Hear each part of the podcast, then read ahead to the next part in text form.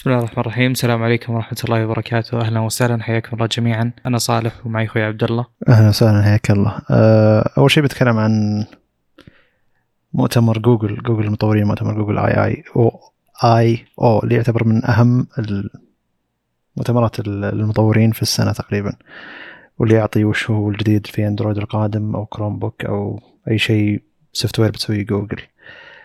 فالسنة ذي اهتمت بأشياء جميلة صراحة ما كانت تهتم فيها سابقا يعني. اللي هي إن أول شيء إن اهتمت إن تغير التصميم اندرويد 12 كليا وحطت تصميم اسمه Material You وليش ليش كان مسمى Material You لأنه مخصص لك أنت. لما تحط خلفية لجهازك تتغير ألوان النظام كامل آه، الألوان الخلفية اللي أنت حطيتها فلون الساعة اللي قدام الخلفية يتغير على لون الخلفية اللي أنت حطيتها ألوان الإعدادات السريعة اللي موجودة في الشريط ال- الإعدادات السريعة مثلا تتغير لونها لون الحاسبة ألوان الأيقونات أشياء واجد كذا تتغير داخل تطبيقات جوجل في العادة.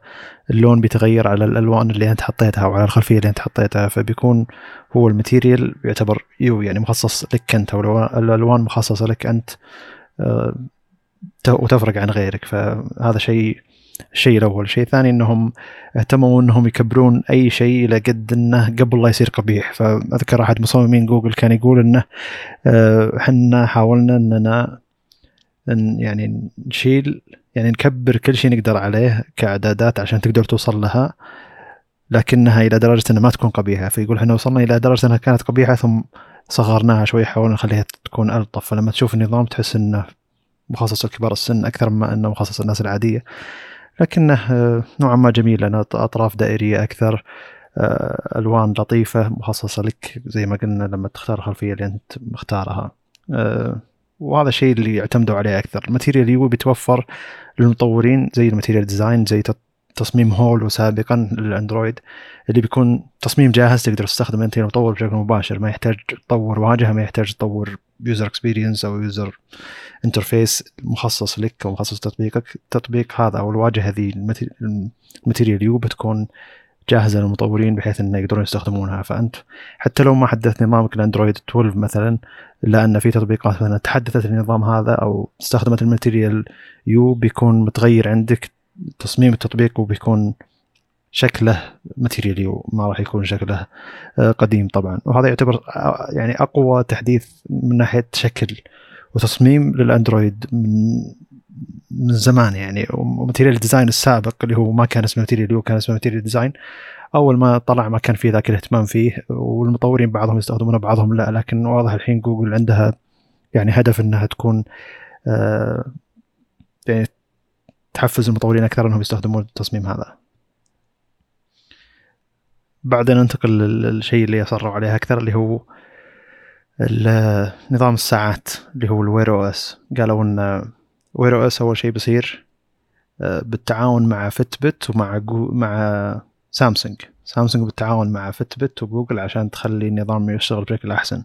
فالهدف عندهم هم إنهم يكون تتبع رياضي أحسن. آه، المهام اللي يؤديها بشكل مباشر يؤديها بشكل أفضل من خلال تجربة سامسونج طبعا والرياضة من خلال تجربة Fitbit وبيكون سامسونج وجوجل نفسهم يستخدمون النظام هذا. فعشان كذا زي ما شفنا آخر ساعات سامسونج ما كانت تستخدم Tizen كانت تستخدم Wear OS. فعشان كذا الساعات ذي بيوصلها التحديث هذا اللي هو ال Wear OS القادم.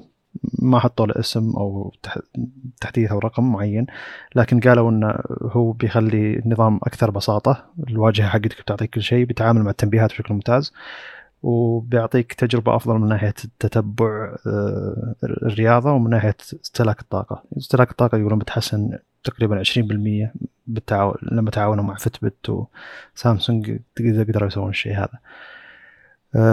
حدثوا Google Maps وحطوا فيه خيارين جديدة اللي هو ال eco friendly routes اللي هو لما تجي تختار طريق بيخ- يعطيك أكثر من خيار اللي هو الخيار الأساسي الخيار الأسرع. وفي خيار ثاني اللي هو اللي هو خيار الأوفر عليك أنت من ناحية الفرامل. إذا كنت يعني ما تحتاج تضغط فرامل واجد هذا الشيء بيستهلك الفرامل حقك. ومن ناحية إنك ما تحتاج كل شوية تتسارع عشان تصرف بنزين زيادة فبيكون طريق نوعا ما مستقيم أكثر ما فيه زحمة أكثر. مو شرط إنه يكون آه، أسرع. والخيار الثاني اللي هو الطريق الآمن السيفر أو السيفر روت اللي هو بيكون طريق آمن بشكل عام من ناحية إنه ما في مثلا نهايات طرق أو يعني ما في زي ما نقول مسارات على جبال أو لفات خطرة أو أماكن فيها سرعة عالية جدا. ممكن الشيء هذا يصلح الكبار السن أكثر لما يسوقون يعني يختارون الطريق اللي يعتبره آمن. فجوجل ركزت على الشيئين هذه آه، في Google Maps. وأيضا أضافوا آه، اللي هي ال AR في من ناحية إنك تستخدم الكاميرا ويقول لك وين وين بالضبط انت تمشي علشان تحدد الشيء اللي انت تبيه آه، هذا نفس الشغلة أضافوها جوجل في WWDC على Apple أقصد WDC على Apple Maps أو خرائط حقت Apple الشيء الأخير انه ركز جوجل على Google Photos إنها بيكون عندك تحكم أكثر من ناحية الذكريات. الذكريات حقتك اللي تطلع لك كل فترة يقول لك ترى هذه الصور قبل سبع سنين هذه الصور قبل ست سنين. في ناس كثير يقولون إن هذا الشيء يعني يزعجهم يخلونهم يخليهم أكثر حزن إنهم يشوفون الماضي إلى الدرجة هذه وكل شوي يطلع لهم من جديد إن أنت كنت كذا أنت كنت كذا. وما أدري من اللي كان يشتكي صراحة. شيء جميل إنه فجأة يطلع لك صور قبل ست سنين. يعتبر شيء حلو بالنسبة لي طبعا. بس بالنسبة للناس كثير كانوا يشتكون من الشغلة هذه. Google Photos بتجي تحديثات أول شيء التحكم بال memories أو الذواكر أو الماضي. من ناحية إنه ما يقترح لك بيتحكم بشغله ثانية إنه تقدر تحط قفل على الملفات المخصصة لك آه، أو الصور تجمعها ملف تحط لها قفل مخصص وبالبصمة تقدر تسوي شيء ذا لكن أجهزة جوجل بس. شيء ثاني إنك تقدر تحط تحط أدوات تحذف الصور الغير مهمة. ما أدري عاد هو شلون حذف الصور غير مهمة يمكن يقترح لك إنه يجمع لك كثير من الصور المتشابهة ويقول لك هذه الصور غير مهمة عشان تقدر تحذفها. فهنا ركزوا على Google Photos آخر شيء Google Chrome بيعطيك اللي هو التنبيه حق ال password. هذا تكلمنا عنه سابقا. ما ادري ما أدري حلقه رقم كم منه. إذا كان بما أن جوجل يعرف ال password ات حقتك أغلبها بيعطيك تنبيه لأي password ممكن يكون أخذ من أي موقع ثاني. تكلمنا عنها سابقا. أه، مساعد جوجل صوتي بيكون له تحديث إنه يكون له أه، اختصارات شخصية تقدر تخلي أنت أه، بتعطيه الأمر الصوتي محدد وبيسوي لك أشياء معينة أنت محددها مسبقا علشان أنك يكون أسهل لك من ناحية أنك تستخدم مساعد جوجل الصوتي. فما يحتاج أنك آه، تذكر له وش يسوي بالضبط. تقدر تخلي كلمة واحدة يسوي أكثر من شيء مع بعض. هذا كان موجود بأظن سامسونج Bixby آه، آخر شيء يتكلم عن Chrome OS اللي هو صار يدعم آه، تطبيقات Linux بشكل رسمي أو بشكل أفضل. وصار يشغل اندرويد أو يعني يتوافق مع جهازك الأندرويد من أندرويد 11 وفوق بشكل أفضل من ناحيه إن المكالمات اللي تجي هنا تجي هنا من ناحية التنبيهات تجي هنا تجي هنا. أه وأشياء كثيرة يعني بيكون تقريبا مقارب إنه يكون عندك آيفون وماك بيكون عندك جهاز أندرويد وكروم أه أو Chromebook أه هذا أكثر شيء ركز أكثر أشياء ركزوا عليها.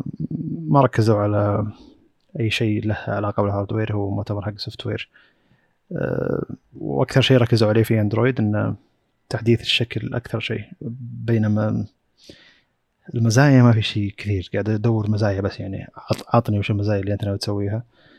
آه، ما في شيء كثير غير ال design كل شوي يقول لك design design design حدثنا ال design علشان ال design تحدث بيكون كذا كذا كذا فقط. آه، ألاحظ بشكل كبير الحين يعني وصلت أمور التطوير إلى أشياء ما هي أساسية. يعني الآن أول مثلا كانوا يعني بشكل معتاد كانوا المستخدمين يطالبون بميزات والمزود ال supplier حق ال software هو اللي يحدد إن, إن إذا بيوفرها ولا لا. هذا اللي كان سابقا. نبي مثلا زي حقين أبل الآن iOS يقول لك والله نبي إذا أحد اتصل علينا ما تصير كل الشاشة اللي هو الثيم هذا حق المكالمة. بس تطلع فوق مثلا إلى وقت قريب يعني. جميل. بينما الآن صار لا المو... هذا ال supplier لازم هو نفسه يكتشف وش يبي المستخدم بشكل كبير جدا جدا يعني. يعني مثلا كل الأشياء اللي قلتها طبعا إحنا آه، قلنا بنسوي طريقة جديدة في البودكاست بيننا إحنا اللي هو انه ما نتناقش في المواضيع ما نحرق على بعض آه، يعني وجهات النظر المقابلة مثلا.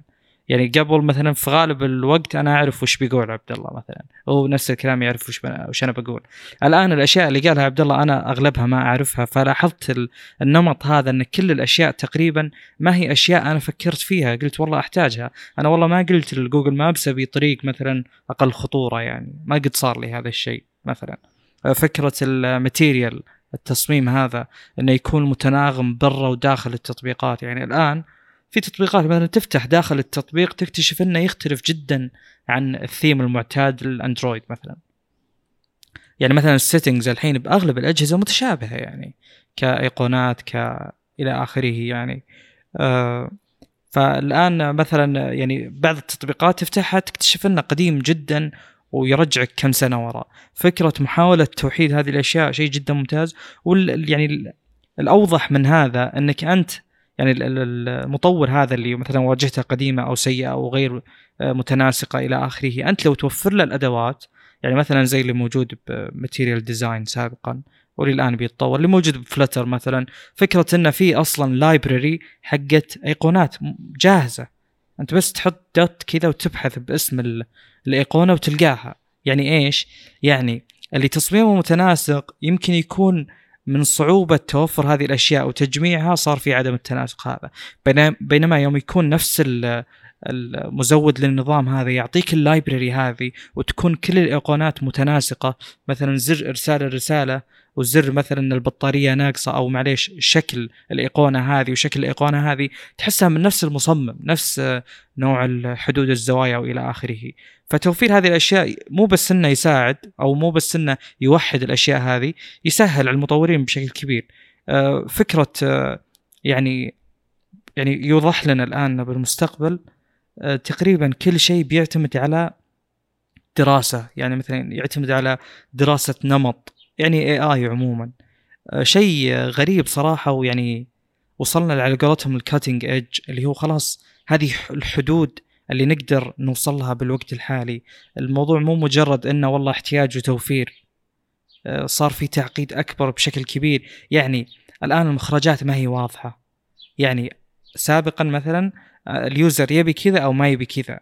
الآن الأشياء هذه متغيرة. يعني آه، مثلا ممكن قد يكون أنت جبت طاري الخط مثلا قلت إنه بيكبرون الخط إلى آخره. ممكن مستقبلا مثلا التجربة بين شخص وشخص تختلف.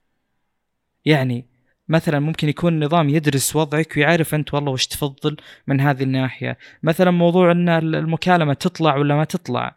يعني ممكن تكون تختلف النواتج فيها من ناحية يشوفك. والله أنت آه، إذا جت لك المكالمة تحاول تسحب الإيماءات الأعلى عشان تطلع من تطبيق المكالمة هذا ولا لا؟ فيصير مستقبلا يخليه يطلع بشكل صغير فوق. فهذا الشيء صراحة مبهر جدا. يعني كمية البيانات اللي بتصير كثيرة كثيرة جدا. وما هو شيء توجل يس ولا نو تحدد إنه يشتغل ولا ما يشتغل. تروح إعدادات تعطله أو تخليه يشتغل. لا في اختلافات كبيرة. يعني ما هو أسود وأبيض. صار في all shades of grey على قولتهم. جميع تدرجات الرصاص صارت موجودة. النواتج اللي ممكن تصير جدا مختلفة. نفس الكلام على جوجل مابس يعني. وهذا أشوف أنه أبو هذه الأشياء. يعني هو اللي فيه الإبهار من هذه النواحي. أسلم. جميل. طيب في في بعد أشياء ما قلتها. أول شيء عندك جوجل Lens جوجل Lens صار مو لازم تسأل عن أشياء معينة. مثلا سابقا قلنا إنك مثلا توجه على مثلا جزمة الله يكرمك ويحدد نوع الجزمة هذه. لكن الحين والمثال هذا اللي هم جابوه أصلا آه، واحد مصور جزمة بجوجل Lens وقايل له هل أقدر أستخدم هذه الجزمة عشان مثلا أصعد جبل فوجي في اليابان؟ فما أدري جوجل بيرد عليك بيقول لك هل هذه الشيء هذه الجزمة صح ولا لا. أنت ما تعرف نوع الجزمة ما تعرف شركتها ولا تعرف وش هي مخصصة لها يعني في معلومات كثيرة وأنت تبي تختصر المعلومات ذي بشكل مباشر لأن هل هذا الشيء يصلح إني أستخدم هالشيء؟ بينما سابقا البحث جوجل Lens مثلا تقول له وش نوع الجزمة هاي؟ ثم يروح يطلع لك إياها ثم تروح تقول هل هي تدور في البحث هل هي مناسبة للشيء هذا ولا الاستخدام هذا ولا هذا. فهنا طبعا هم ذكروا مثال نوعا ما دقيق لكن ما أدري وش الأشياء أو الأمثلة الثانية اللي ممكن تجي ببالي علشان أقدر أستخدم مزايا زي كذا. وهل كل الأشياء اللي ممكن أقولها آه، بتجي بشكل مباشر ولا لا؟ آه، الثاني إن جهازك الأندرويد بيكون هو الريموت حق سيارتك وبيكون هو الريموت حق نظام آه، التلفزيون حقك إذا كان عليه أندرويد TV بشكل مباشر. إذا شبكت على نفس الواي فاي بيكون في تطبيق للجوالات الأندرويد. إذا كان الأندرويد TV حقه محدث تقدر تتحكم بالأندرويد TV بشكل مباشر بكامل الإعدادات حقت الأندرويد TV.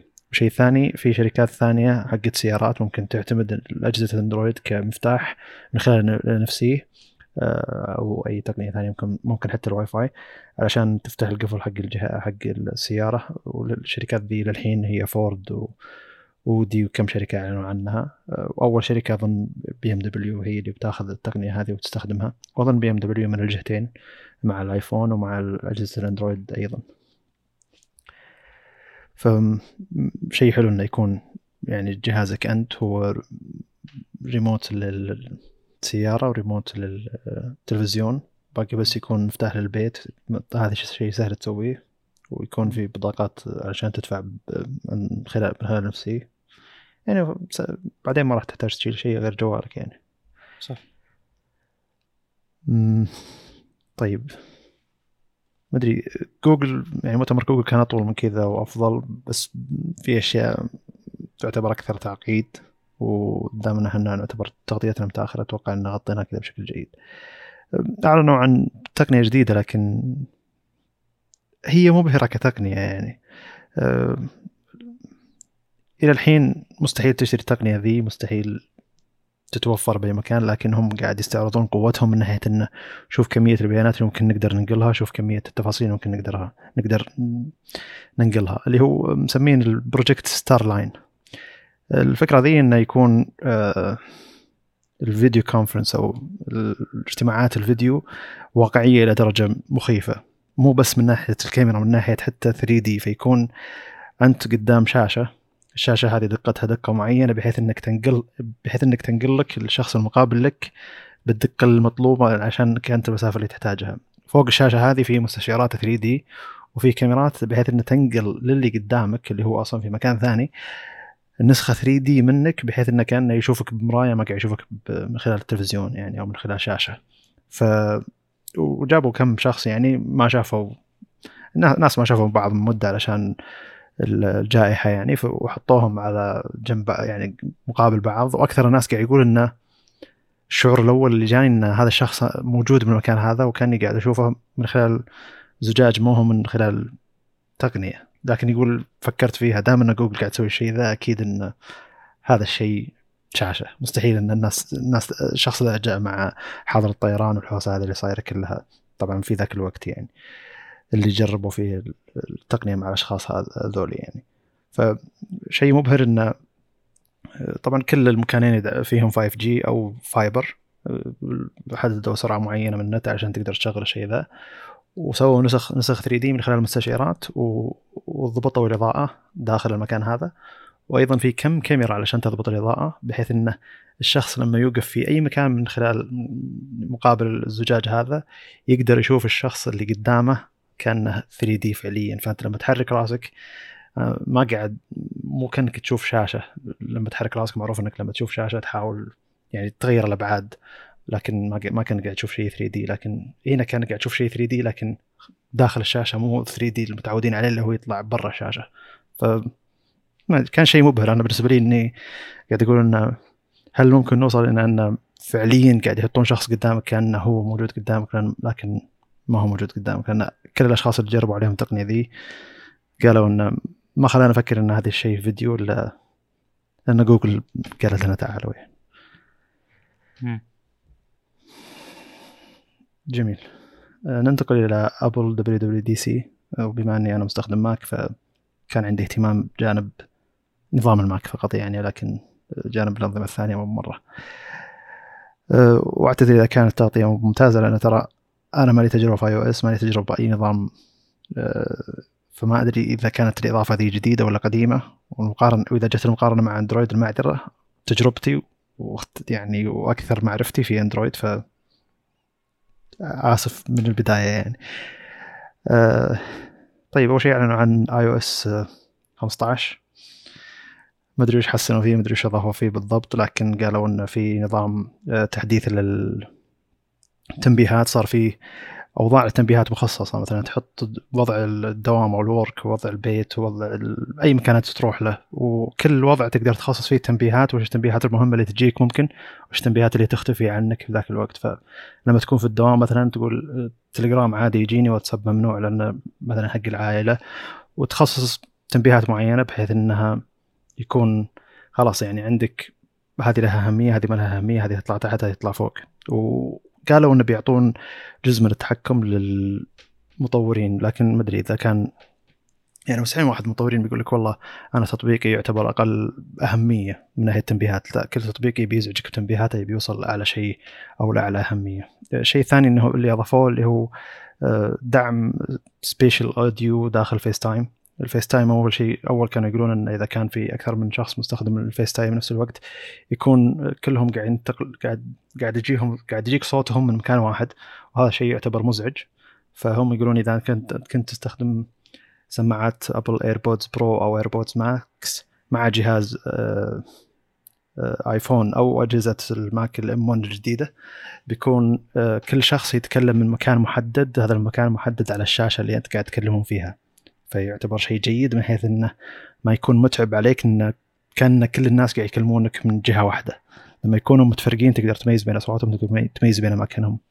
أحس إنها فلسفة زايدة لكن ممكن تكون تجربة ممتازة. أنا الحين ما جربت ال spatial audio حقهم عموما لكن قد يكون تجربة جيدة. أه شيء ثاني قالوا انه في شيء اسمه SharePlay أو شيء إضافوه على إيه أه بحيث إنك تقدر تشارك أي فيديو أنت قاعد تشوفه من أي جهاز من Apple إلى أي جهاز من Apple فأنت قاعد تشوف فيديو على الجهاز iPhone تقدر تحطه على ال iMac حقك أو على ال Apple TV بشكل مباشر من خلال SharePlay زي Samsung mirror play على ال TV حقهم مثلا. والمعذره أن كل شيء موجود بقارنه بشيء ثاني علشان توضح الفكرة بشكل أفضل مو علشان هذول جايبينها بشكل سابقا. هم جابوها سابقا لكن ممكن Apple تطبقها بشكل أفضل. وتكلمنا بشكل مطول عن عادي إن الشركات تنسخ من بعض ما عندنا مشكلة. نبي كل المزايا تشتغل بكل مكان نبي كل الناس يستفيدون من نفس الميزة. مو مشكلة يعني. وعادي تاخذ الأفكار من غيرك. أه شيء ثاني إن ال FaceTime نفسه صار يشتغل على أجهزة Android لكن طريقة قبيحة جدا. إنك أنت كشخص معك Android ما, ما تقدر تستخدم تطبيق FaceTime ما تقدر تدخل على FaceTime كموقع. تقدر فقط تدخل على اجتماع FaceTime أو مكالمة FaceTime على رابط يجيك في أي مكان يشارك صاحب الجهاز Apple يعني. فهذا يعتبر شيء مزعج يعني. من اللي بيروح يستخدم؟ من مستخدمين Android بيروح يستخدم FaceTime بعيدا عن Zoom ولا Microsoft Teams ولا Google Duo ولا أي شيء علشان الطريقة هذه يعتبر شيء قبيح. اشوفه أكثر من أكثر الأشياء اللي Apple معروفة فيها ومتوقعة من Apple الشيء هذا فعليا. يعني هذا شيء مو مستغرب إنها تسويه لكن من أكثر الأشياء اللي تنرفز لما Apple تجي تحط لك ميزة وتقول لك أوه الحين FaceTime موجود على Android لكن بطريقة كأنه ما هو موجود يعني. أنت ما لك حقيه تبدأ مكالمة لك حقيه بس تدخل. أيوه على المتصفح فقالوا إنه موجود على Android Windows لكنه على المتصفح لا وما تقدر تدخل FaceTime على المتصفح مباشرة وتبدأ كأنك مستخدم Apple. لا أنت لك حقيه بس تدخل مكالمة. يعني سلام وش المحدودية هذه؟ تبوني أدفع فلوس عشان أدخل مثلا ولا عشان أستخدم ولا عشان تطبيق؟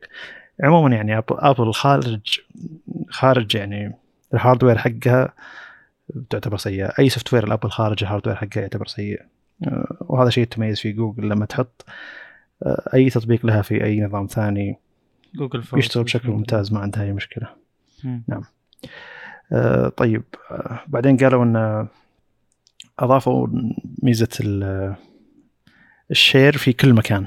إنك أنت مثلا تقدر الحين لما تكون موجود في ال FaceTime أو في ال FaceTime بالذات يعني تقدر تشوف مثلا مقطع يوتيوب أو شيء على Apple TV Plus ولا Apple Music مع الناس اللي أنت قاعد معهم في المكالمة. ويقدر أي واحد منهم يوقف الشيء ذا علشان مثلا يعلق على شيء معين يقدر يكمل الشيء ذا يقدر يشغل شيء ثاني. شرط إنه طبعا إذا كان Apple TV مثلا Plus يكون كلهم مشتركين بالشيء ذا. إذا كان مثلا شيء لازم تشتريه لازم يكونون كلهم شارين ما تقدر أنت تشتري وتعزمهم على الشيء اللي يعتبر غير مج... غير مجاني بالنسبة لهم. ف ويكون يعني الطريقة انه يكون الفيديو شغال على كامل الشاشة وبزاوية الشاشة يكون الشخص اللي أنت متصل فيه أو الشخص اللي قاعد يتكلم إذا كنتوا أنتم مجموعة يعني. فعلى أساس إن هذا يكون بدال ما أنكم تجتمعون في مكان واحد وتتابعون شيء معين تقدرون مثلا خلال أجهزتكم تتابعون شيء واحد. وحتى إذا كان في أحد محتاج يوقف الشغلة ذي ولا يوقف ويعلق ولا أي شيء يكون موجود الشيء ذا.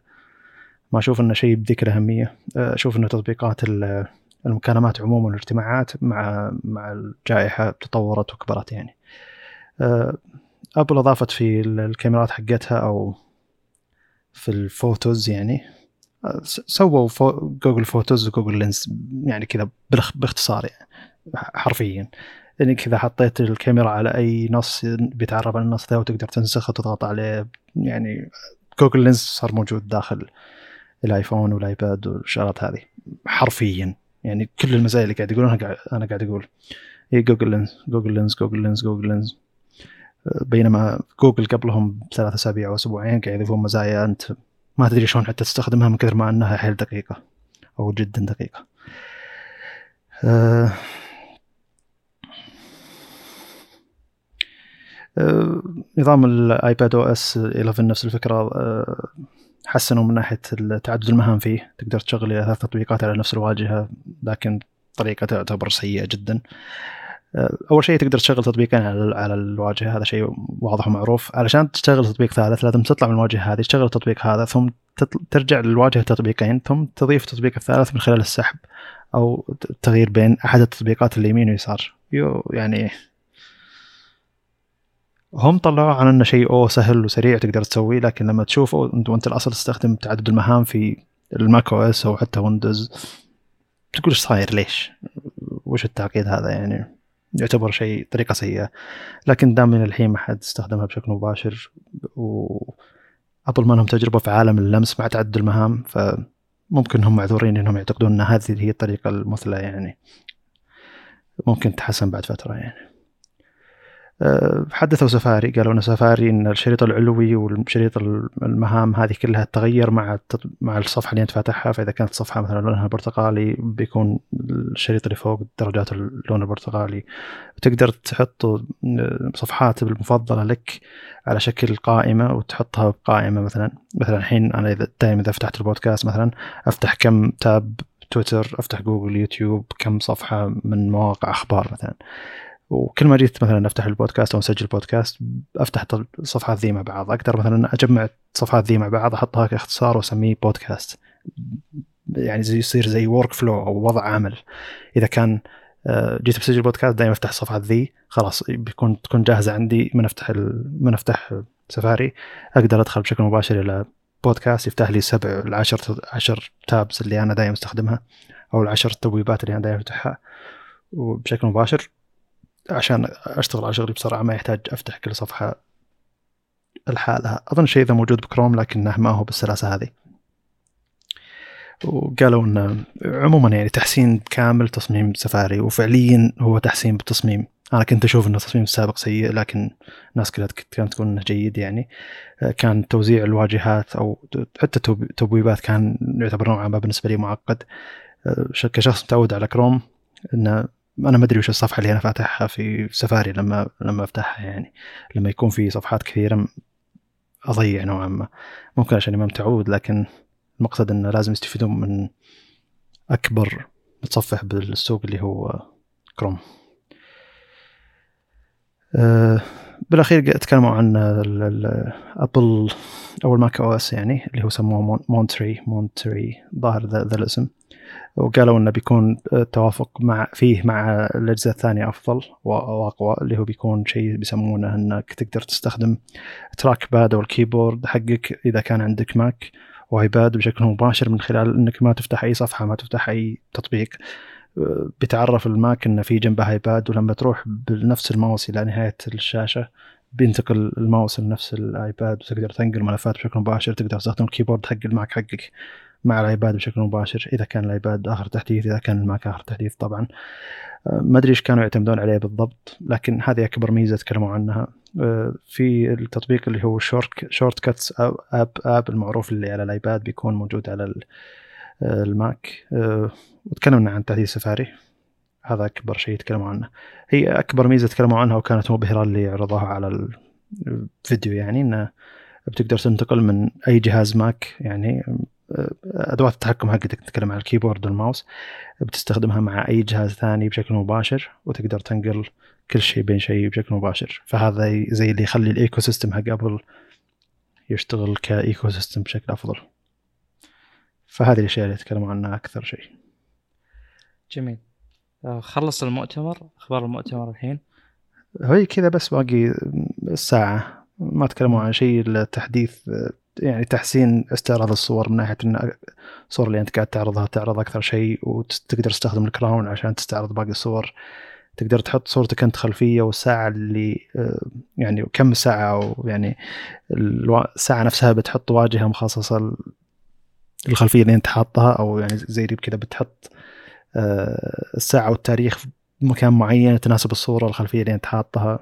آه، تصفح الصور بيكون بالكراون ذا اللي تقدر تلفه بدل ما إنه بيكون من خلال اللمس. شغلات بسيطة يعني من خلال تحديث واجهة الساعة يعني. آه، بس باقي الأشياء يتكلموا عن الأمان في المتصفح حقهم. وهذا شيء يعني صار ب iOS فأكيد بيصير بالمتصفح وبال iCloud. ال iCloud بيشغل لك VPN وبيكون فيه آه، بيشغل لك VPN حرفيا يعني. تقدر تاخذ VPN من خلال ال iCloud بشكل مباشر. وال iCloud حقك لما آه، بيوصل إيميل أو بيعطي تعطي إيميل أنت لأي مكان. والإيميل هذا مثلا أو ابل نفسها تدري إن هذا الموقع ما هو بذاك الأمان. بتعطيهم إيميل بديل ما راح تعطيهم نفس إيميلك. م. الإيميل هذا بيرتبط بإيميلك ثم أي رساله توصل زي اللي بيشوفون هل هي بذاك الأمان ثم بيحطونها بصفحة معينة زي كذا يعني. في حوسه علشان الشغلة ذي وأظن في خدمات تدفع لها فلوس علشان آه، تعطيك إيميلات بديلة عشان ترتبط بإيميلك. ما أدري شلون تشتغل الشيء ذا. واضحه الفكرة. اسمها اسم الميزة Hide My Email وأظن لها اشتراك شهري. أبل كل شيء قاعد تسوي قاعد تحط له اشتراك شهري. ما أدري إذا كان لك تعليق. أه أي واحد غير مستخدم لابل الصراحه الاهتمام يعني لا يعني أقصد ما جابوا شيء جديد عن السوق من ناحية إني كل شيء قاعد أقوله قاعد أقول إنه موجود سابقا إيه غير في إحباط. مثلا صح ذكرت. أشوف في إحباط وقت المؤتمر. ما إيه شفت أي أحد يمدحه. لا الناس كانت تبي iPad OS خاصة انه مثلا في ايباد مع معالج M1 الجديد كانت تبي أكثر pro أكثر فعليا يعني. ما كانت تبي مثلا تعدد المهام بال يعني معليش بس الآيباد وصل إلى 16 giga RAM 2 تيرا بايت تقدر تاخذ iPad Pro بالمزايا هذه. وما زال في محدودية بالنظام فكأن hardware الآيباد سبق ال software حق الآيباد فما حد قاعد يقدر يستفيد من 16 giga RAM. تخيل إنك أنت تشتري آيباد 16 giga RAM نظام ال iPad OS ما يسمح لك إنك تستخدم أكثر من 5 giga RAM. ليش؟ مم. ليش؟ ليش جايب لي 16 أصلا ليش جايب لي 8 إذا ما أقدر أستخدم أكثر من 16 أكثر من 5 أصلا. ف خذ راحتك يعني. أنت فيه 16 ليش النظام ما, تس... ما يسمح بشيء ذا؟ أعتقد انه كم تحديث جاي ممكن يستغل الشغله الشغلة ذي يعني ما هي مشكلة. لكن المقصد انه ليش 5 giga RAM؟ لا المفروض إن النظام ياخذ راحته خلاص. يعني أنا على حسب الجهاز حقي النظام يستخدم الاحتياج اللي أنا أحتاجه. وكانوا يبون تعدد مهام أكثر. دعم ماوس أفضل دعم keyboard أفضل كذا بشكل عام يعني. لكن يوم شافوا طريقة ان تعدد المهام شلون قاعد يشتغل الناس كلها خاصة اللي معهم ال iPad Pro M1 قاعد تقول إنه شيء ذا ما يستاهل. في ميزة تكلموا عنها لكن ما أدري إذا كان تقدر تجمع بطاقاتك الهوية الشخصية الجواز والشغلات ذي كلها من خلال الآيفون بشكل مباشر. لازم الحكومة تدعم الشيء ذا من خلال إنها ال ان اللي موجود بجوالك تقدر ما أدري تحطه على جهاز موجود عند المطار مثلا عشان يعرفون جوازك بشكل مباشر ويوصلهم جوازك الإلكتروني اللي مربوط في الحكومة الإلكترونية. ما أدري وش الحكومات اللي بتدعم الشغله ذي ممكن ممكن الحكومة السعودية يعني مع تطور ما شاء الله الحكومة الإلكترونية عندنا تدعم الشغله ذي. لكن هل بيكون مثلا بس Apple Wallet هو اللي بتدعم الشغله ذي ولا لازم Android بيتوفر له بديل علشان ندعم الشيء ذا أيضا؟ أه، مع إنه غير متوقع ان يعني كمية البيانات اللي عند الحكومات من ناحية أمان خاصة مثلا ال ID حق الأشخاص الموجودين في العالم كلهم أو في الحكومة في الدولة كلها ما راح أحطها على Apple Wallet أنا يعني جزء من الأمان إني أحتفظ فيها لنفسي البيانات هذه المواطن أو المستخدم. فما أدري وين البيانات ذي بتروح. وما أدري من الحكومة اللي بتستخدم الشيء ذا يعني. فهم يقولون انه بيكون ال ID حقك وال وال الرخصة وكل الشغلات ذي موجودة على جهازك تقدر تعطيها أي شخص من خلال إذا كان عنده جهاز بس تحط جهازك على الجهاز ذاك ويطلع لك كل بياناتك في في شغلات أسهل تقدر تسوي الحكومات مثل البصمة مثلا تقدر الحكومات تسوي تطبيقات خاصة لها. مثل عندنا تطبيق توكلنا الحين صار ترى نوعا ما معتمد إذا كان ما معك الهوية حقتك تقدر توري الشخص اللي يطلب هويتك الهوية من خلال توكلنا. زي كذا يعني. م. في شغلات أبسط وأكثر أمان من إنك تستخدم ابل بشكل مباشر. صح. آه، هواوي أطلقت آه، اللي هو نظامها الجديد HarmonyOS بشكل رسمي وبحسب كلامك إنه وصل استخدام 3% وهذا شيء جيد وإن شاء الله إنه يزيد ويصير في منافسة أكبر ويصير في استخدام فعلي لأنه صراحة مبدئيا يعتبر واعد جدا جدا جدا. يعني هو ما ما هو مجرد بدايات Android لا هو قطع الشوط هذا كله وقاعد يوفر ecosystem ممتاز يعني بالذات بين منتجات هواوي عموما. آه المهم بغض النظر عن النظام نفسه لأن تكلمنا عنه كثير كثير كثير يعني. فبنتكلم عن المنتجات اللي أطلقت بنفس المؤتمر. آه من ضمنها في عندنا TV اسمه Vision S يجي ب 55 و 65 في عندنا two monitors واحدة ultra wide حقت ألعاب واحدة 4 3 آه هذه تعتبر حقت يعني آه، خلينا نقول عمل. آه مثلا آه يعني إذا تبي color accuracy وغيره.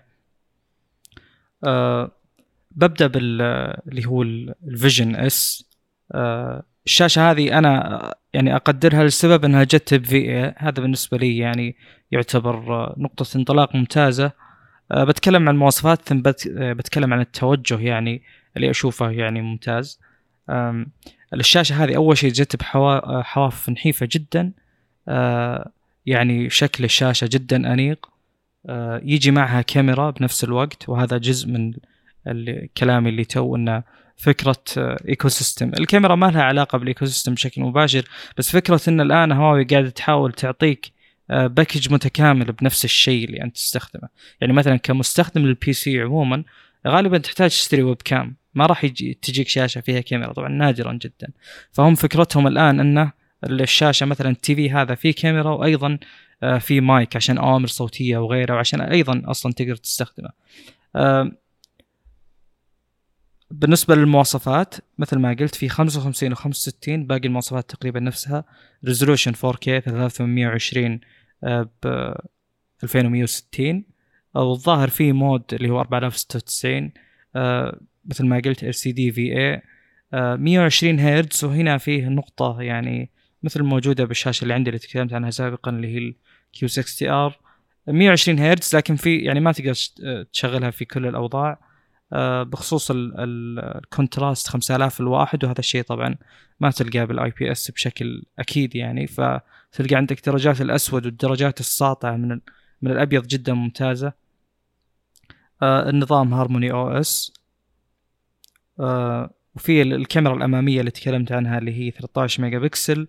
آه، جودة الاتصال أو ال resolution حق الاتصال 1920 ب 1080 اللي هو في ال HD المايك مخصص إنه يلتقط الأوامر آه، يعني البعيدة.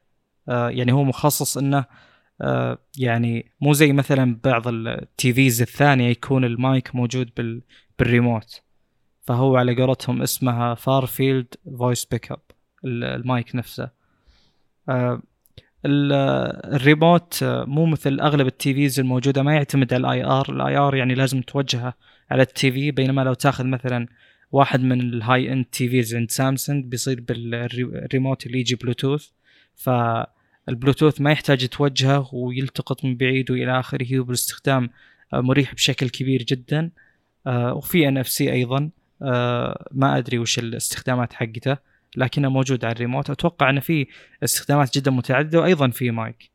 أه وطبعا أكيد في واي فاي اي هنا نجي لنقطة المنافذ.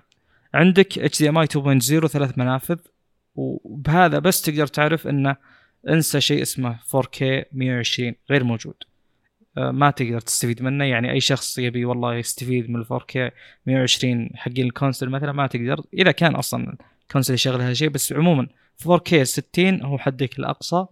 آه، تقدر الظاهر آه، ك bandwidth 2K 120 مدعومة لكن مو شرط software ال TV يقدر يشغل هذا ال resolution مع هذا ال refresh rate يعني هو فعليا ونظريا تقدر ال bandwidth يتحمل حق 2.0 HDMI لكنه مو شرط إنه يمديك تشغله.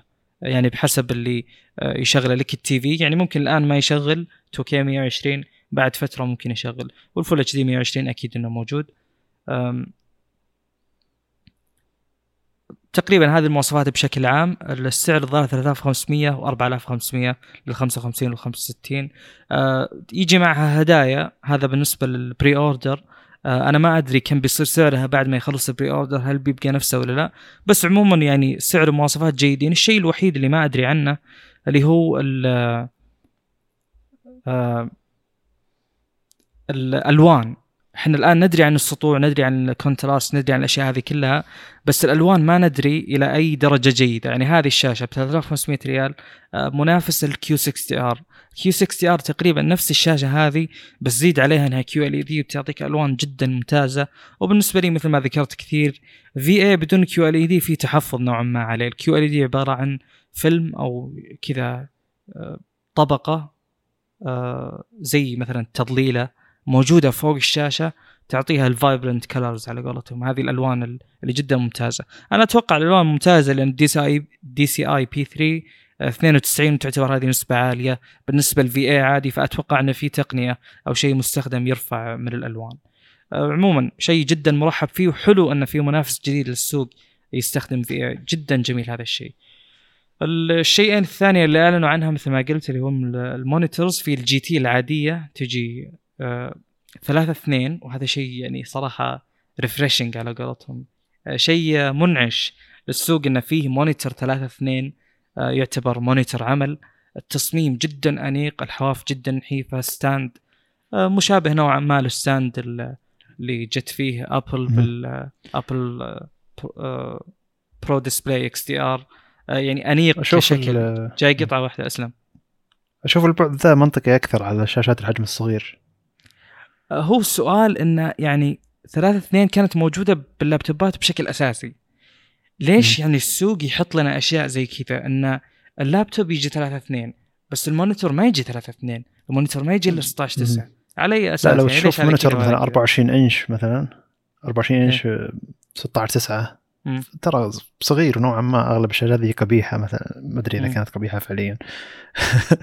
لكن المقصد إنه يعني ليش يعني ليش ما في تفكير إن الحجم الصغير يناف يناسبه أكثر ثلاثة اثنين وترى لما تحط ثلاثة اثنين على 24 إنش المساحه الكلية أكبر فعليا هذا بيعتبر شيء مكلف أكثر لكن المساحة الطولية بيهتمون فيها الناس أكثر المونيتور غالبا ما يكون للميديا بيكون للإنتاجية أكثر يعني. مم. لكن ليش حددنا إنه كذا؟ ليش حددنا الانتاجيه أحسن ثلاث اثنين؟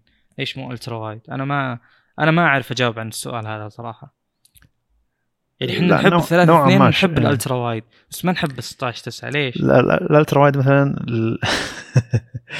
الألترا وايد في العادة تجي مقاساتها كبيرة 34 إنش ما تقدر تناقش إنه والله ما في مساحة طولية كافية لكن م. مع ال 24 إنش مثلا أو شاشات النوع ما صغيرة ذي إذا حطيتي 16 9 ترى ما في مسافة طولية كافية ولا حتى اللابتوبات مثلا 14 إنش 16 9 ما في مساحة طولية كافية من ناحية تصفح مواقع أو غيرها. ممكن. لكن فلما تحط ثلاث اثنين على مساحة صغيرة تصفح المواقع القراءة حتى تقسيم الشاشة بيكون منطقي أكثر. ممكن.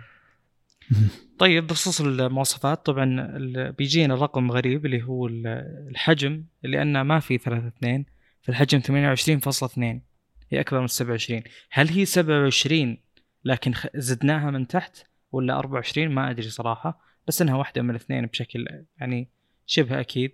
أه، تدعم HDR 400 ال aspect ratio مثل ما قلنا 3 2 شاشه IPS شوي لي تحفظ بسيط على هذا الموضوع لكن ممكن يعني هم اتجاههم شيء آخر. أه، يعني مثلا بالشاشات اللي فيها اعتماد كبير على مثلا خلينا نقول دقة الألوان و color accuracy أشوف اللي يستخدمون هذه الشاشات يفضلون ال IPS.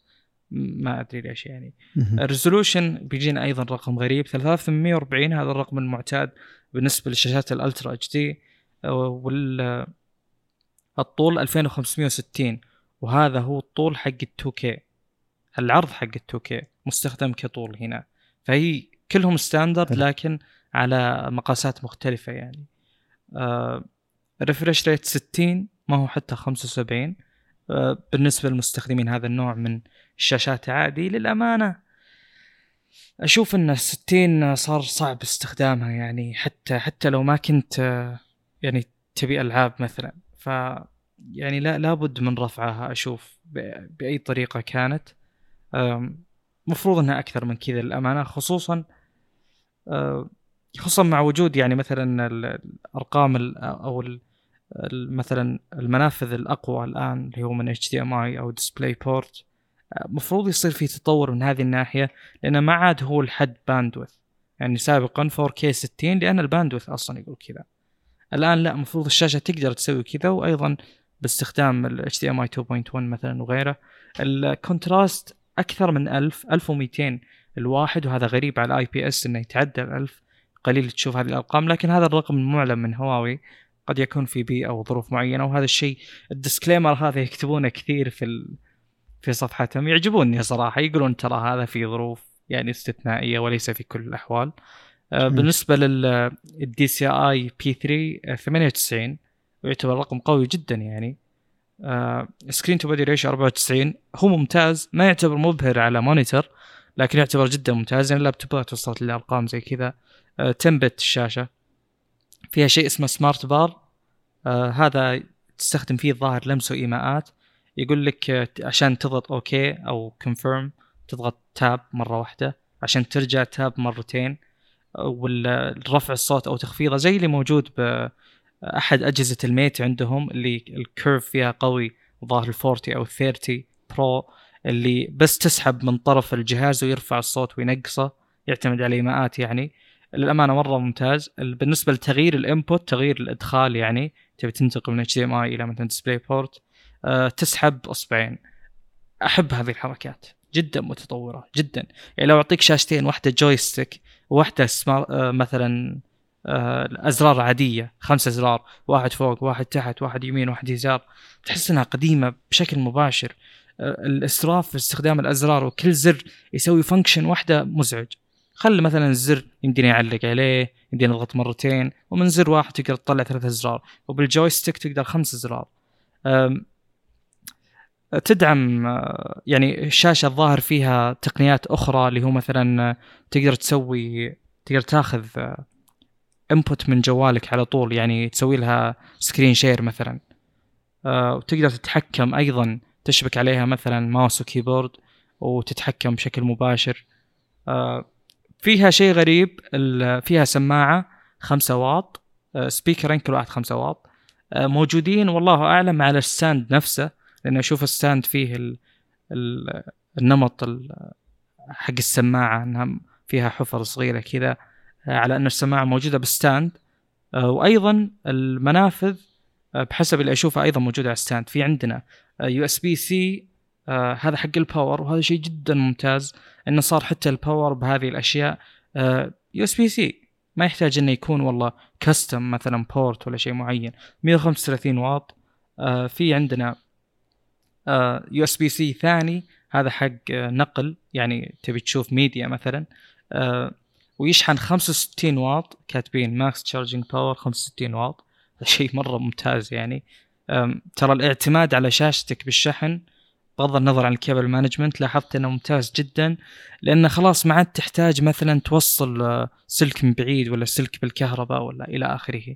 بد- بديت يعني نوعا ما أعتمد عليه. مؤخرا قاعد ألعب لعبة تحتاج controller ما أقدر. يعني ألعبها بال keyboard و mouse فشحن ال- ال controller على الشاشة على طول جدا ممتاز ما يقطع لعبك مثلا ولا يحتاج توصل والله. يعني أنا مثلا عندي hub USB hub بس حق data ما يشحن شحنه بطيء جدا.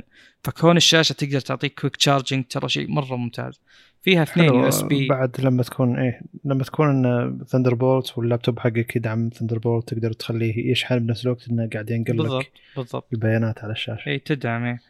آه،. فيها USB A منفذين 3.0 في اي 2.0 واحد فيها Mini DisplayPort 1.2 وفيها أيضا 3.5 لل headset وال يعني الميكروفون هذه الأشياء بحسب ما أشوف بالصور موجودة على ال stand. ما هي موجودة على آه، يعني الشاشة نفسها. فالسؤال هنا وبيجينا أيضا في ال في ال ultrawide. السؤال هنا خلاص لو علقت الشاشة راحت كل هذه الميزات السماعة والتوصيل ما أدري صراحة. جدا ما أدري. موجود إنها آه، يجي فيها بلوتوث 5.1 فالمقصد إن النظام الموجود على الشاشة تقدر تسوي فيه أشياء أكثر من مجرد انه الشاشة بدون بدون ما تشبكها بشيء سلكيا يصير ما منها فائده زي أغلب الشاشات. لا تقدر تستخدم فيها أشياء كثيرة.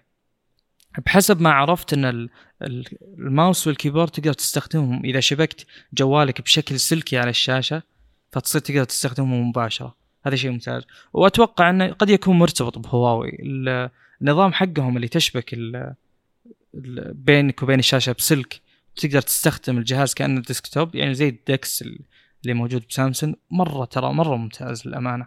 جدا جدا ممتاز. فاستخدامه ب keyboard و mouse يعني جوالك شاشة keyboard و mouse هذا الشيء تقدر تسويه وشيء جدا ممتاز صراحة. أعتقد أن البلوتوث قد يكون مثلا مفيد آه، إذا تبي تستخدم آه، mouse keyboard لاسلكيين آه، نفس الكلام فيها مايكين يعني شاشة فيها مايكروفون.